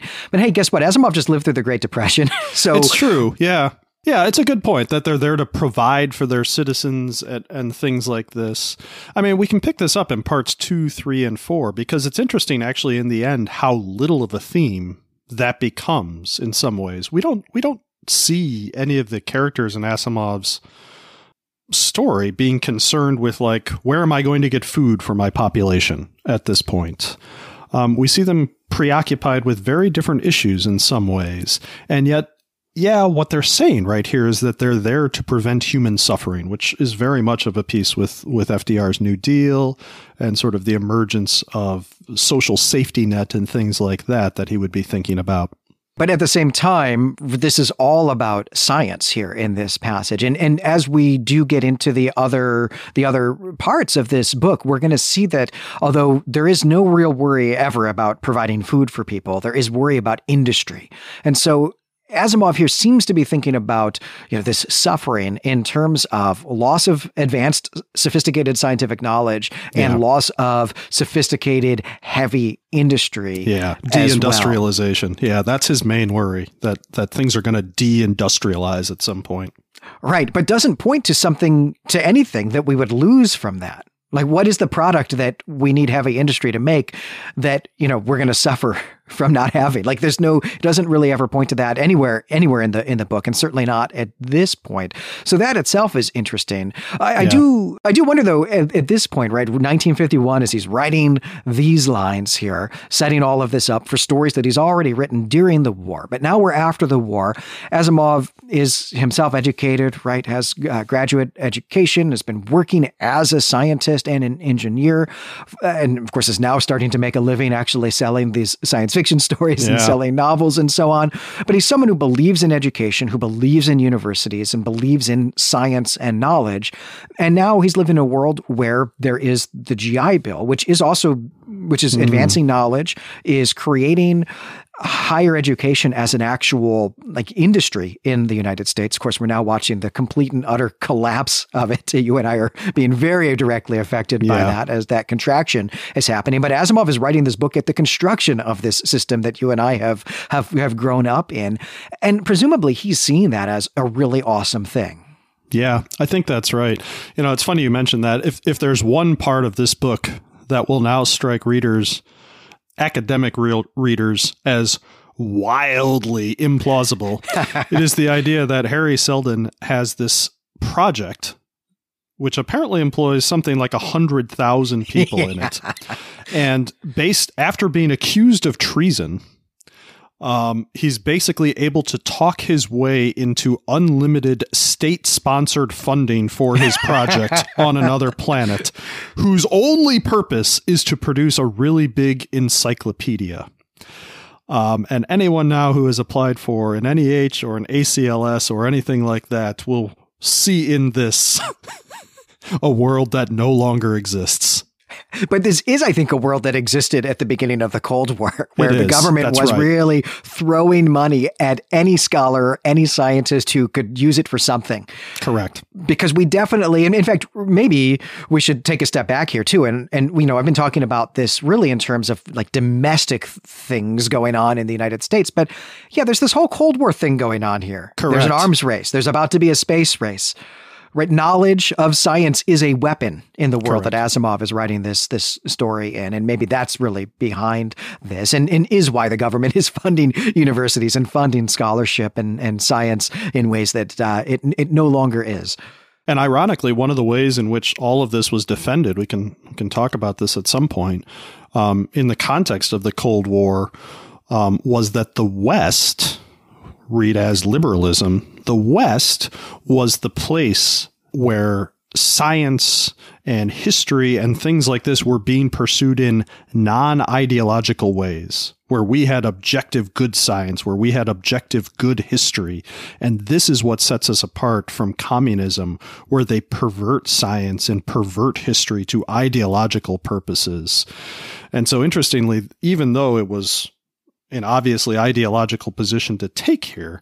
Nonetheless, science um, and scientific studies were being held up as one of the things that distinguished the objective, rational, unbiased West from um, uh, from the communist states.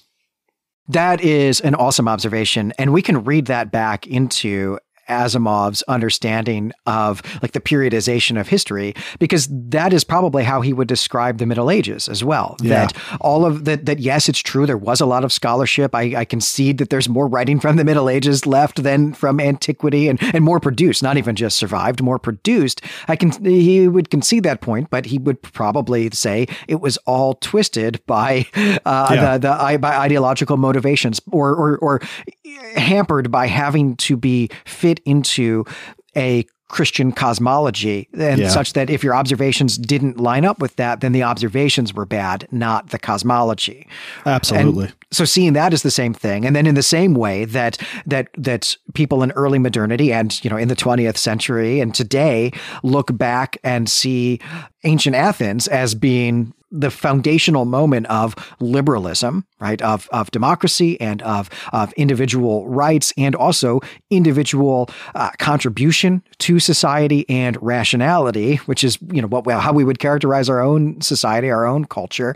That that that's the through line, and it's interrupted by yeah. this ideologically constricted civilization. Yeah, absolutely. I mean, the funny thing about Hari Seldon as a hero for the book, to the extent that he is the hero of the book, is that what what makes him the hero is his infallibility.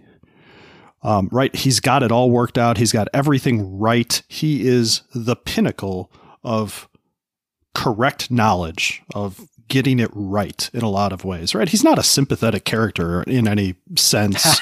you, you, don't want to get a drink with him or anything no. like that. and he's so right that, as we'll see in the next couple of parts, he can't even trust right his project leaders with what's really going on right he's got it worked out beyond all of them and has to reappear at moments to sort of shape things on the right course and so forth this is definitely um, the kind of hero that you could imagine, or the kind of figure you could imagine being very attractive in a Cold War kind of context, right? Someone whose rightness transcends ideology or social context or problem like that. The comfort, the, the sort of comfort that comes from knowing, yep, we, we know the right stuff.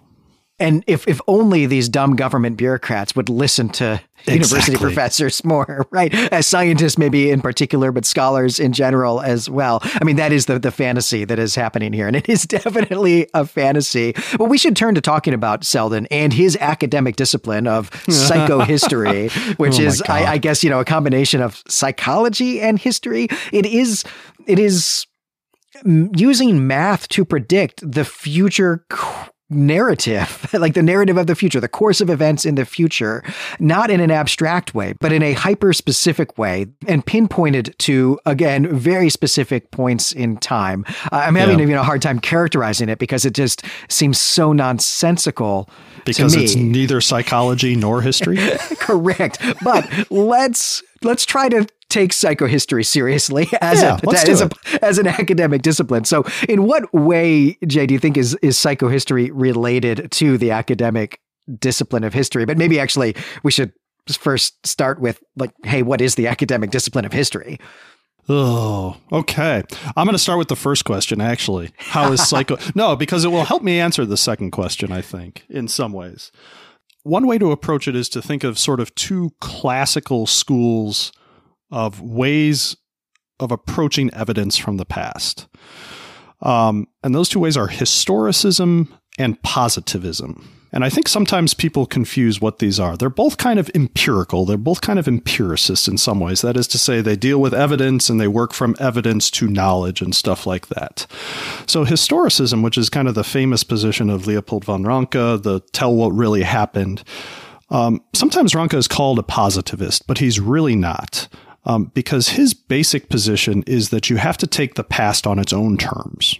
Um, and this is a position lots of historians would agree with. We don't impose ourselves on the past. We take the past on its own terms, and in his words, we tell what actually happened. Or a better translation, according to Peter Novick, would be tell what essentially happened. Tell the essence of what happened. Let the past speak on its own terms. Now, positivism, which is much closer to what psychohistory is, positivism is a school of thought that says, all right, you have to work from evidence to verifiable facts. And from facts, you go back to explanations. But one of the things that really distinguishes positivism is the idea that in looking for explanations, that history is something to be explained, uh, what you ultimately want to work to is laws. Laws that govern the progress of human society or the shape or the trajectory of human society. And that there are certain impersonal laws dictating how history happens. And this is uh, exactly the opposite of historicism. Instead of saying take the past on its own terms. You say you understand the past as it sort of reveals these laws of human society and so forth. So, you know, there's tons of positivist thinkers. Marx has positivist leanings and stuff like that. But it really gets more associated now or in the 50s with sociology and fields like that. Really, if psychohistory is a field, it's closer to sociology than it is to history, I think, um, in that it works a lot with quantification, in that it looks for um, explanations for why did a rebellion happen at this place and this time and not at this place and this time. It's very concerned with causality and stuff like that. And so psychohistory is really a highly, an extremely positivistic way of approaching history. The idea that there are laws that will allow you to understand cause and effect in human history that is a great characterization of what psychohistory is, right? He's eh, what what Hari Seldon is trying to do here is to, as you said, quantify. Is trying to figure out how to assign numerical values to the the various factors that went into a particular uh, event, uh, or you know what were the causes of yeah that particular rebellion out there, giving them some kind of numerical weight, and not just establishing a kind of law about it, but actually a numerical, a mathematical mathematical yeah. formula, a mathematical an equation. principle. Yeah, something impersonal, inflexible that is not something you interpret, but something you explain, right? That it that it has a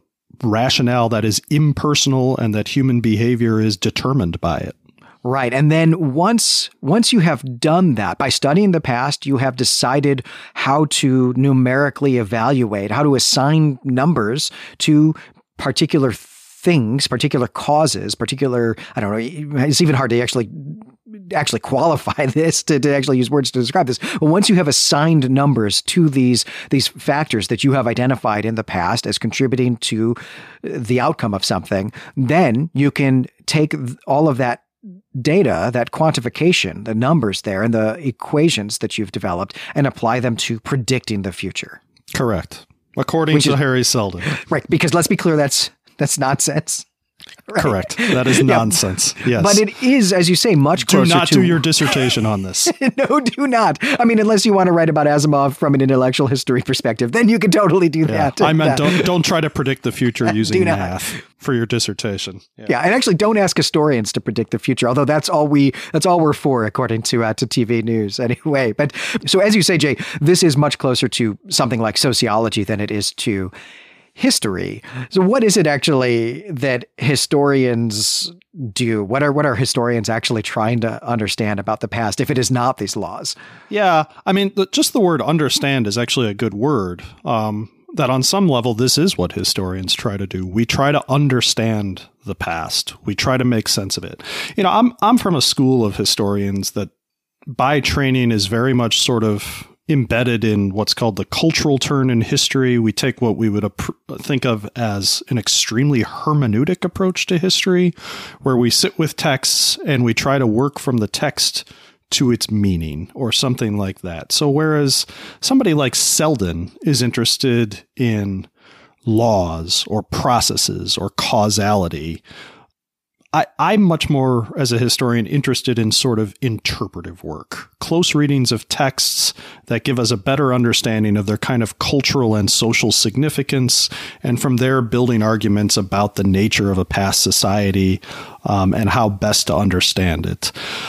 I, I think that at this moment, um, history as a field is maybe in a little bit of an uncertain place in terms of thinking about exactly what it does, um, and has really been true for quite a while. So, a, a, traditional way to define what history is is that um, it's not literature, right? When history was first professionalized as a discipline, one of the ways in which it was professionalized was by saying historical writing is not literary writing. It has truth value, it has research conventions um, that set it apart from literary writing. And believe it or not, this was revolutionary at the time when, in before the professionalization of history as an academic discipline, um, historians were like gentlemen scholars who took great liberties with the truth, who wrote engaging literary stories about the past and so forth. Right, Edward Gibbon. Exactly. yeah, yeah, yeah. He's, he's a prime example. To name one. Yeah. um, and so I, you know, I, I don't like the question, "What is history as a discipline?" Um, I like the question what does history do? What do historians do? What is historical work like? What kind of habits of mind do historians have? And you can name a lot of good ones um, skepticism, uh, empathy, um, a concern for kind of the nitty gritty specifics of the past. That's something that's very much associated, I think, with historical work today as opposed to the kind of big sociological histories of the 1950s under sort of social structure, social scientific approaches to history. That historians have taken very often the kind of anthropologist dictum, all knowledge is local knowledge, pretty seriously. And we want to be as specific as possible in our studies. Um, whereas in Asimov's time, I'm not sure this was necessarily the case. He was writing at a time where social scientific approaches to history with big comparisons, uh, concern with large processes, with deep structures, um, was really considered to be one of the ways to do history. And I think this very much influenced sort of his approach. And th- this has been one of the perennial questions about history as as a discipline, or you know maybe just history as a as a department in a university, right? Is is it does it belong to is does it belong to the social sciences like sociology, psychology, economics, political science, or does it belong to the humanities like English and uh, other other language studies, literature studies, or philosophy or religious studies, philosophy, something like that, art history? Religious art history, studies. right? Yeah. And you invoked earlier the the cultural turn, which I, I, guess I would say the seventies. Do you feel right saying sure. the nineteen seventies for that? Yeah. Right. So so you and I have have grown up uh, and then done all of our academic training as well in a world dominated by that. But that's a world that post dates this book by twenty years, post dates Asimov's education by thirty five years. Yeah. And so yeah, I think most of our colleagues today would think of themselves as working in a humanities discipline rather than yeah. a social sciences discipline. But uh, you're but but as you say, that was not true when Asimov was writing Foundation, and was maybe really not true for like a whole century. Yeah, I think I think that's probably true. I mean, definitely in Asimov's time, history was being touted as something with scientific credentials for sure. And, and, there's lots of reasons for this. The Cold War factored into it, the idea that the West had access to a scientific approach, a scientific, unbiased approach to history was part of this um, emerging sort of intellectual traditions um, from France and from the Annales School of sort of social structural history or the new social history all played a role in this.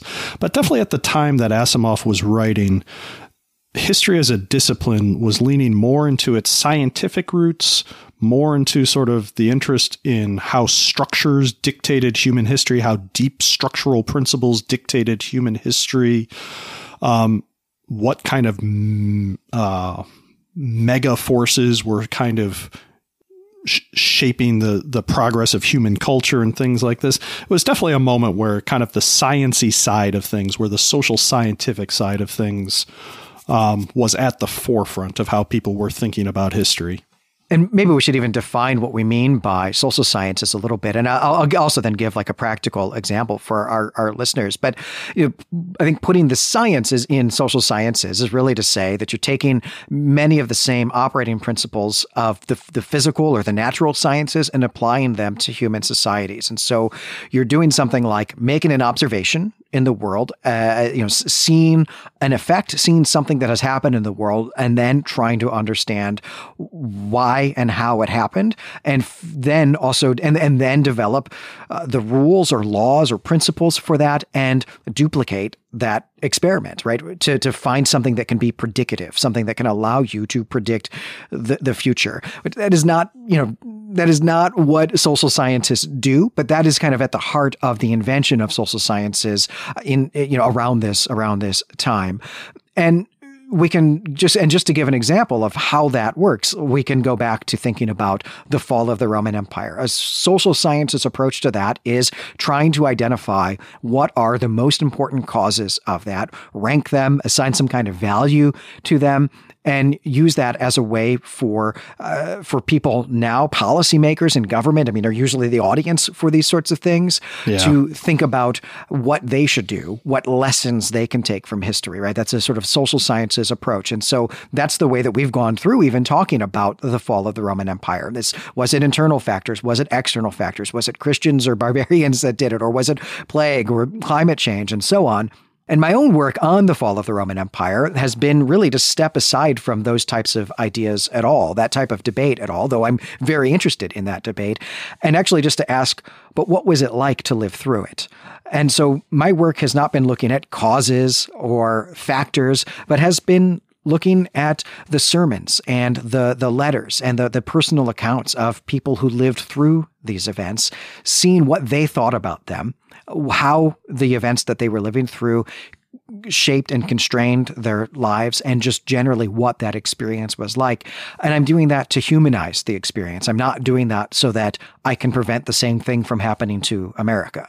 I think a, an easy way, thinking about your own work, a really easy way that I sometimes explain to my students to distinguish um, history as social science from history as humanity, uh, as a humanistic discipline, is that a social scientific approach to history is really interested in deterministic processes that shape humankind. And a humanities approach, the human the human field, right? Humanistic disciplines are really interested in how humans, as kind of agents, as things having agency, are able to kind of shape history. You know, at its most basic, it boils down to do humans get kind of made by these impersonal processes? Are our actions dictated by them? Or do we kind of make these processes? Um, are, are we kind of the agents of history in some ways? that is a much better, much clearer explanation than mine was. I do want to make one thing clear before we go into our, our final segment here, which will take us about two minutes to get through, uh, which is just that we are not disparaging social sciences at all. Not at all. not at no. all. Sociologists, economists, uh, political scientists, and so on do amazing, amazing work. And I just want to point out my, my favorite social theorist is someone whose entire work has been done has been trying to reconcile sort of sociology and social science with history as disciplines to try to think about how you can have models that allow you to have both agency and determinism at the same time. So, absolutely. Uh, who, who is that, and, and what's something uh, that listeners uh, could go read? Uh, William Sewell, um, who's a the history department at the University of Chicago, his book that lays out most of this is called "The Logics of History," but he does amazing work on sort of thinking about okay, what do we actually mean when we use a word like culture and says, well, here's six definitions of culture. What do we mean when we use a word like structure? Can we arrive at a good definition of something like that that allows us to understand both how um, humans kind of act because of deep structures, but when we act on them, we actually kind of remake them in so- some way. Um, so I, I find him an extremely useful way for grappling about questions having to do with the distinction between the humanities and the social sciences. And I expect we'll be talking about him again as we, we explore deeper into yeah. what psychohistory is as we actually start to see it in operation in the, the later parts of this book. But uh, so we'll table our discussion of psychohistory for now and uh, move into our last segment here, which is uh, really just to, to think about uh, what I like to call the history of the future, where we uh, look at the ways that people in generations past envisioned what the future is going to be like, uh, usually in ways that now strike us as quaint or silly or uh, or hokey, uh, but also maybe just something that could interest us in terms of the mid 20th century. So, Jay, what was something that really stood out to you? I mean, besides this rosy picture of academia? You know, it's silly. I, I almost picked something from the second part of the book without even really thinking about it, but I'm going to go with it anyway because it'll set up sort of some of the discussions um, f- for our future podcasts a little bit.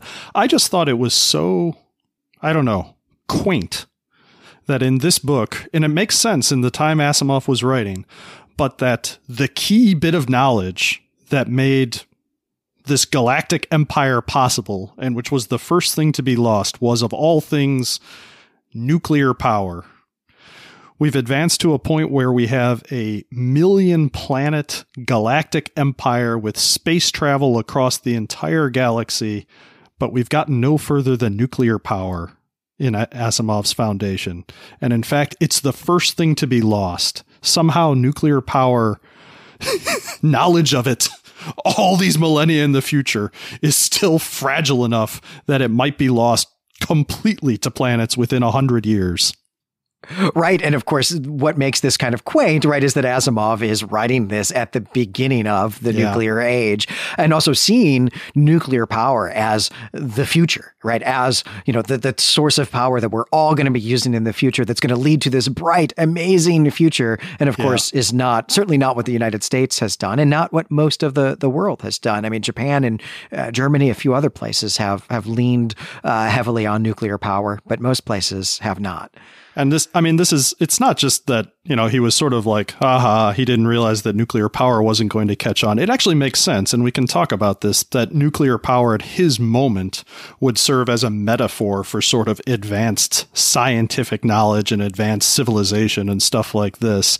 But you can't help but chuckle at the idea that somehow this super advanced civilization of a galactic empire within sort of like a hundred years of crisis is going to revert back to coal.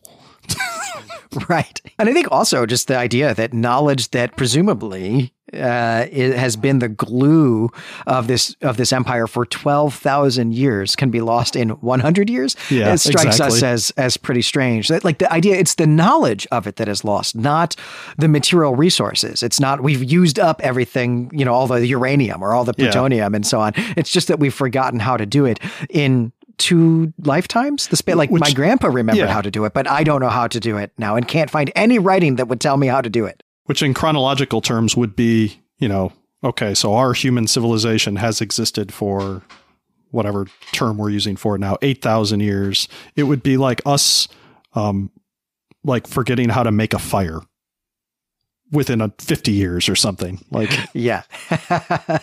Yeah so that's a pretty quaint idea.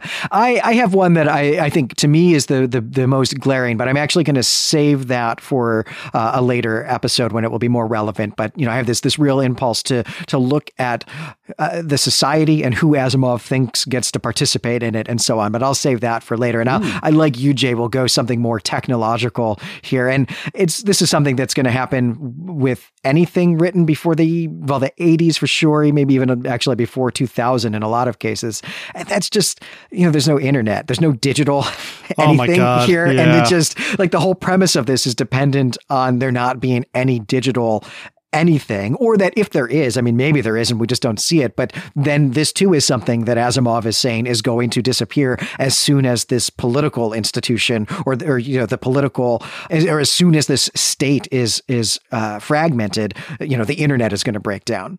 Yeah, exactly. I mean, it's funny. There are offhand references in here to like, um, like things ringing as if there's like still analog notification systems and right. stuff like that, right? Nobody's got a smartphone, nobody's got a tablet computer or anything like that. Even computers themselves are curiously evanescent um, as a whole in yeah. the in the book and in the narrative device and stuff like that. Except when Hari Seldon makes his miraculous appearances as a hologram.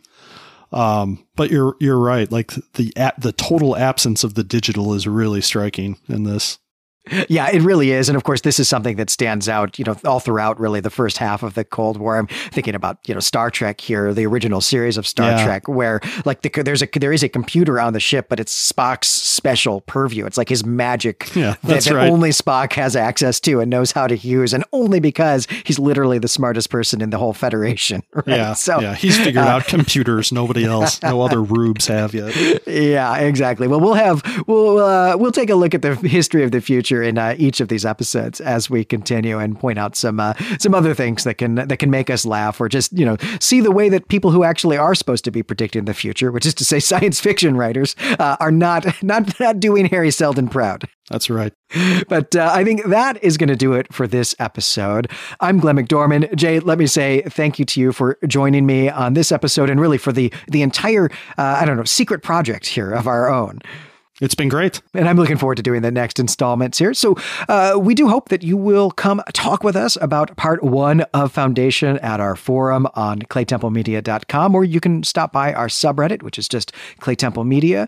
Uh, you can also follow the network on Twitter. We're at Clay Temple Media. And we're going to be back in just a day or two with part two, The Encyclopedists. And until then, I hope you'll remember that if more of us valued food and cheer and song above hoarded gold, would be a merrier world.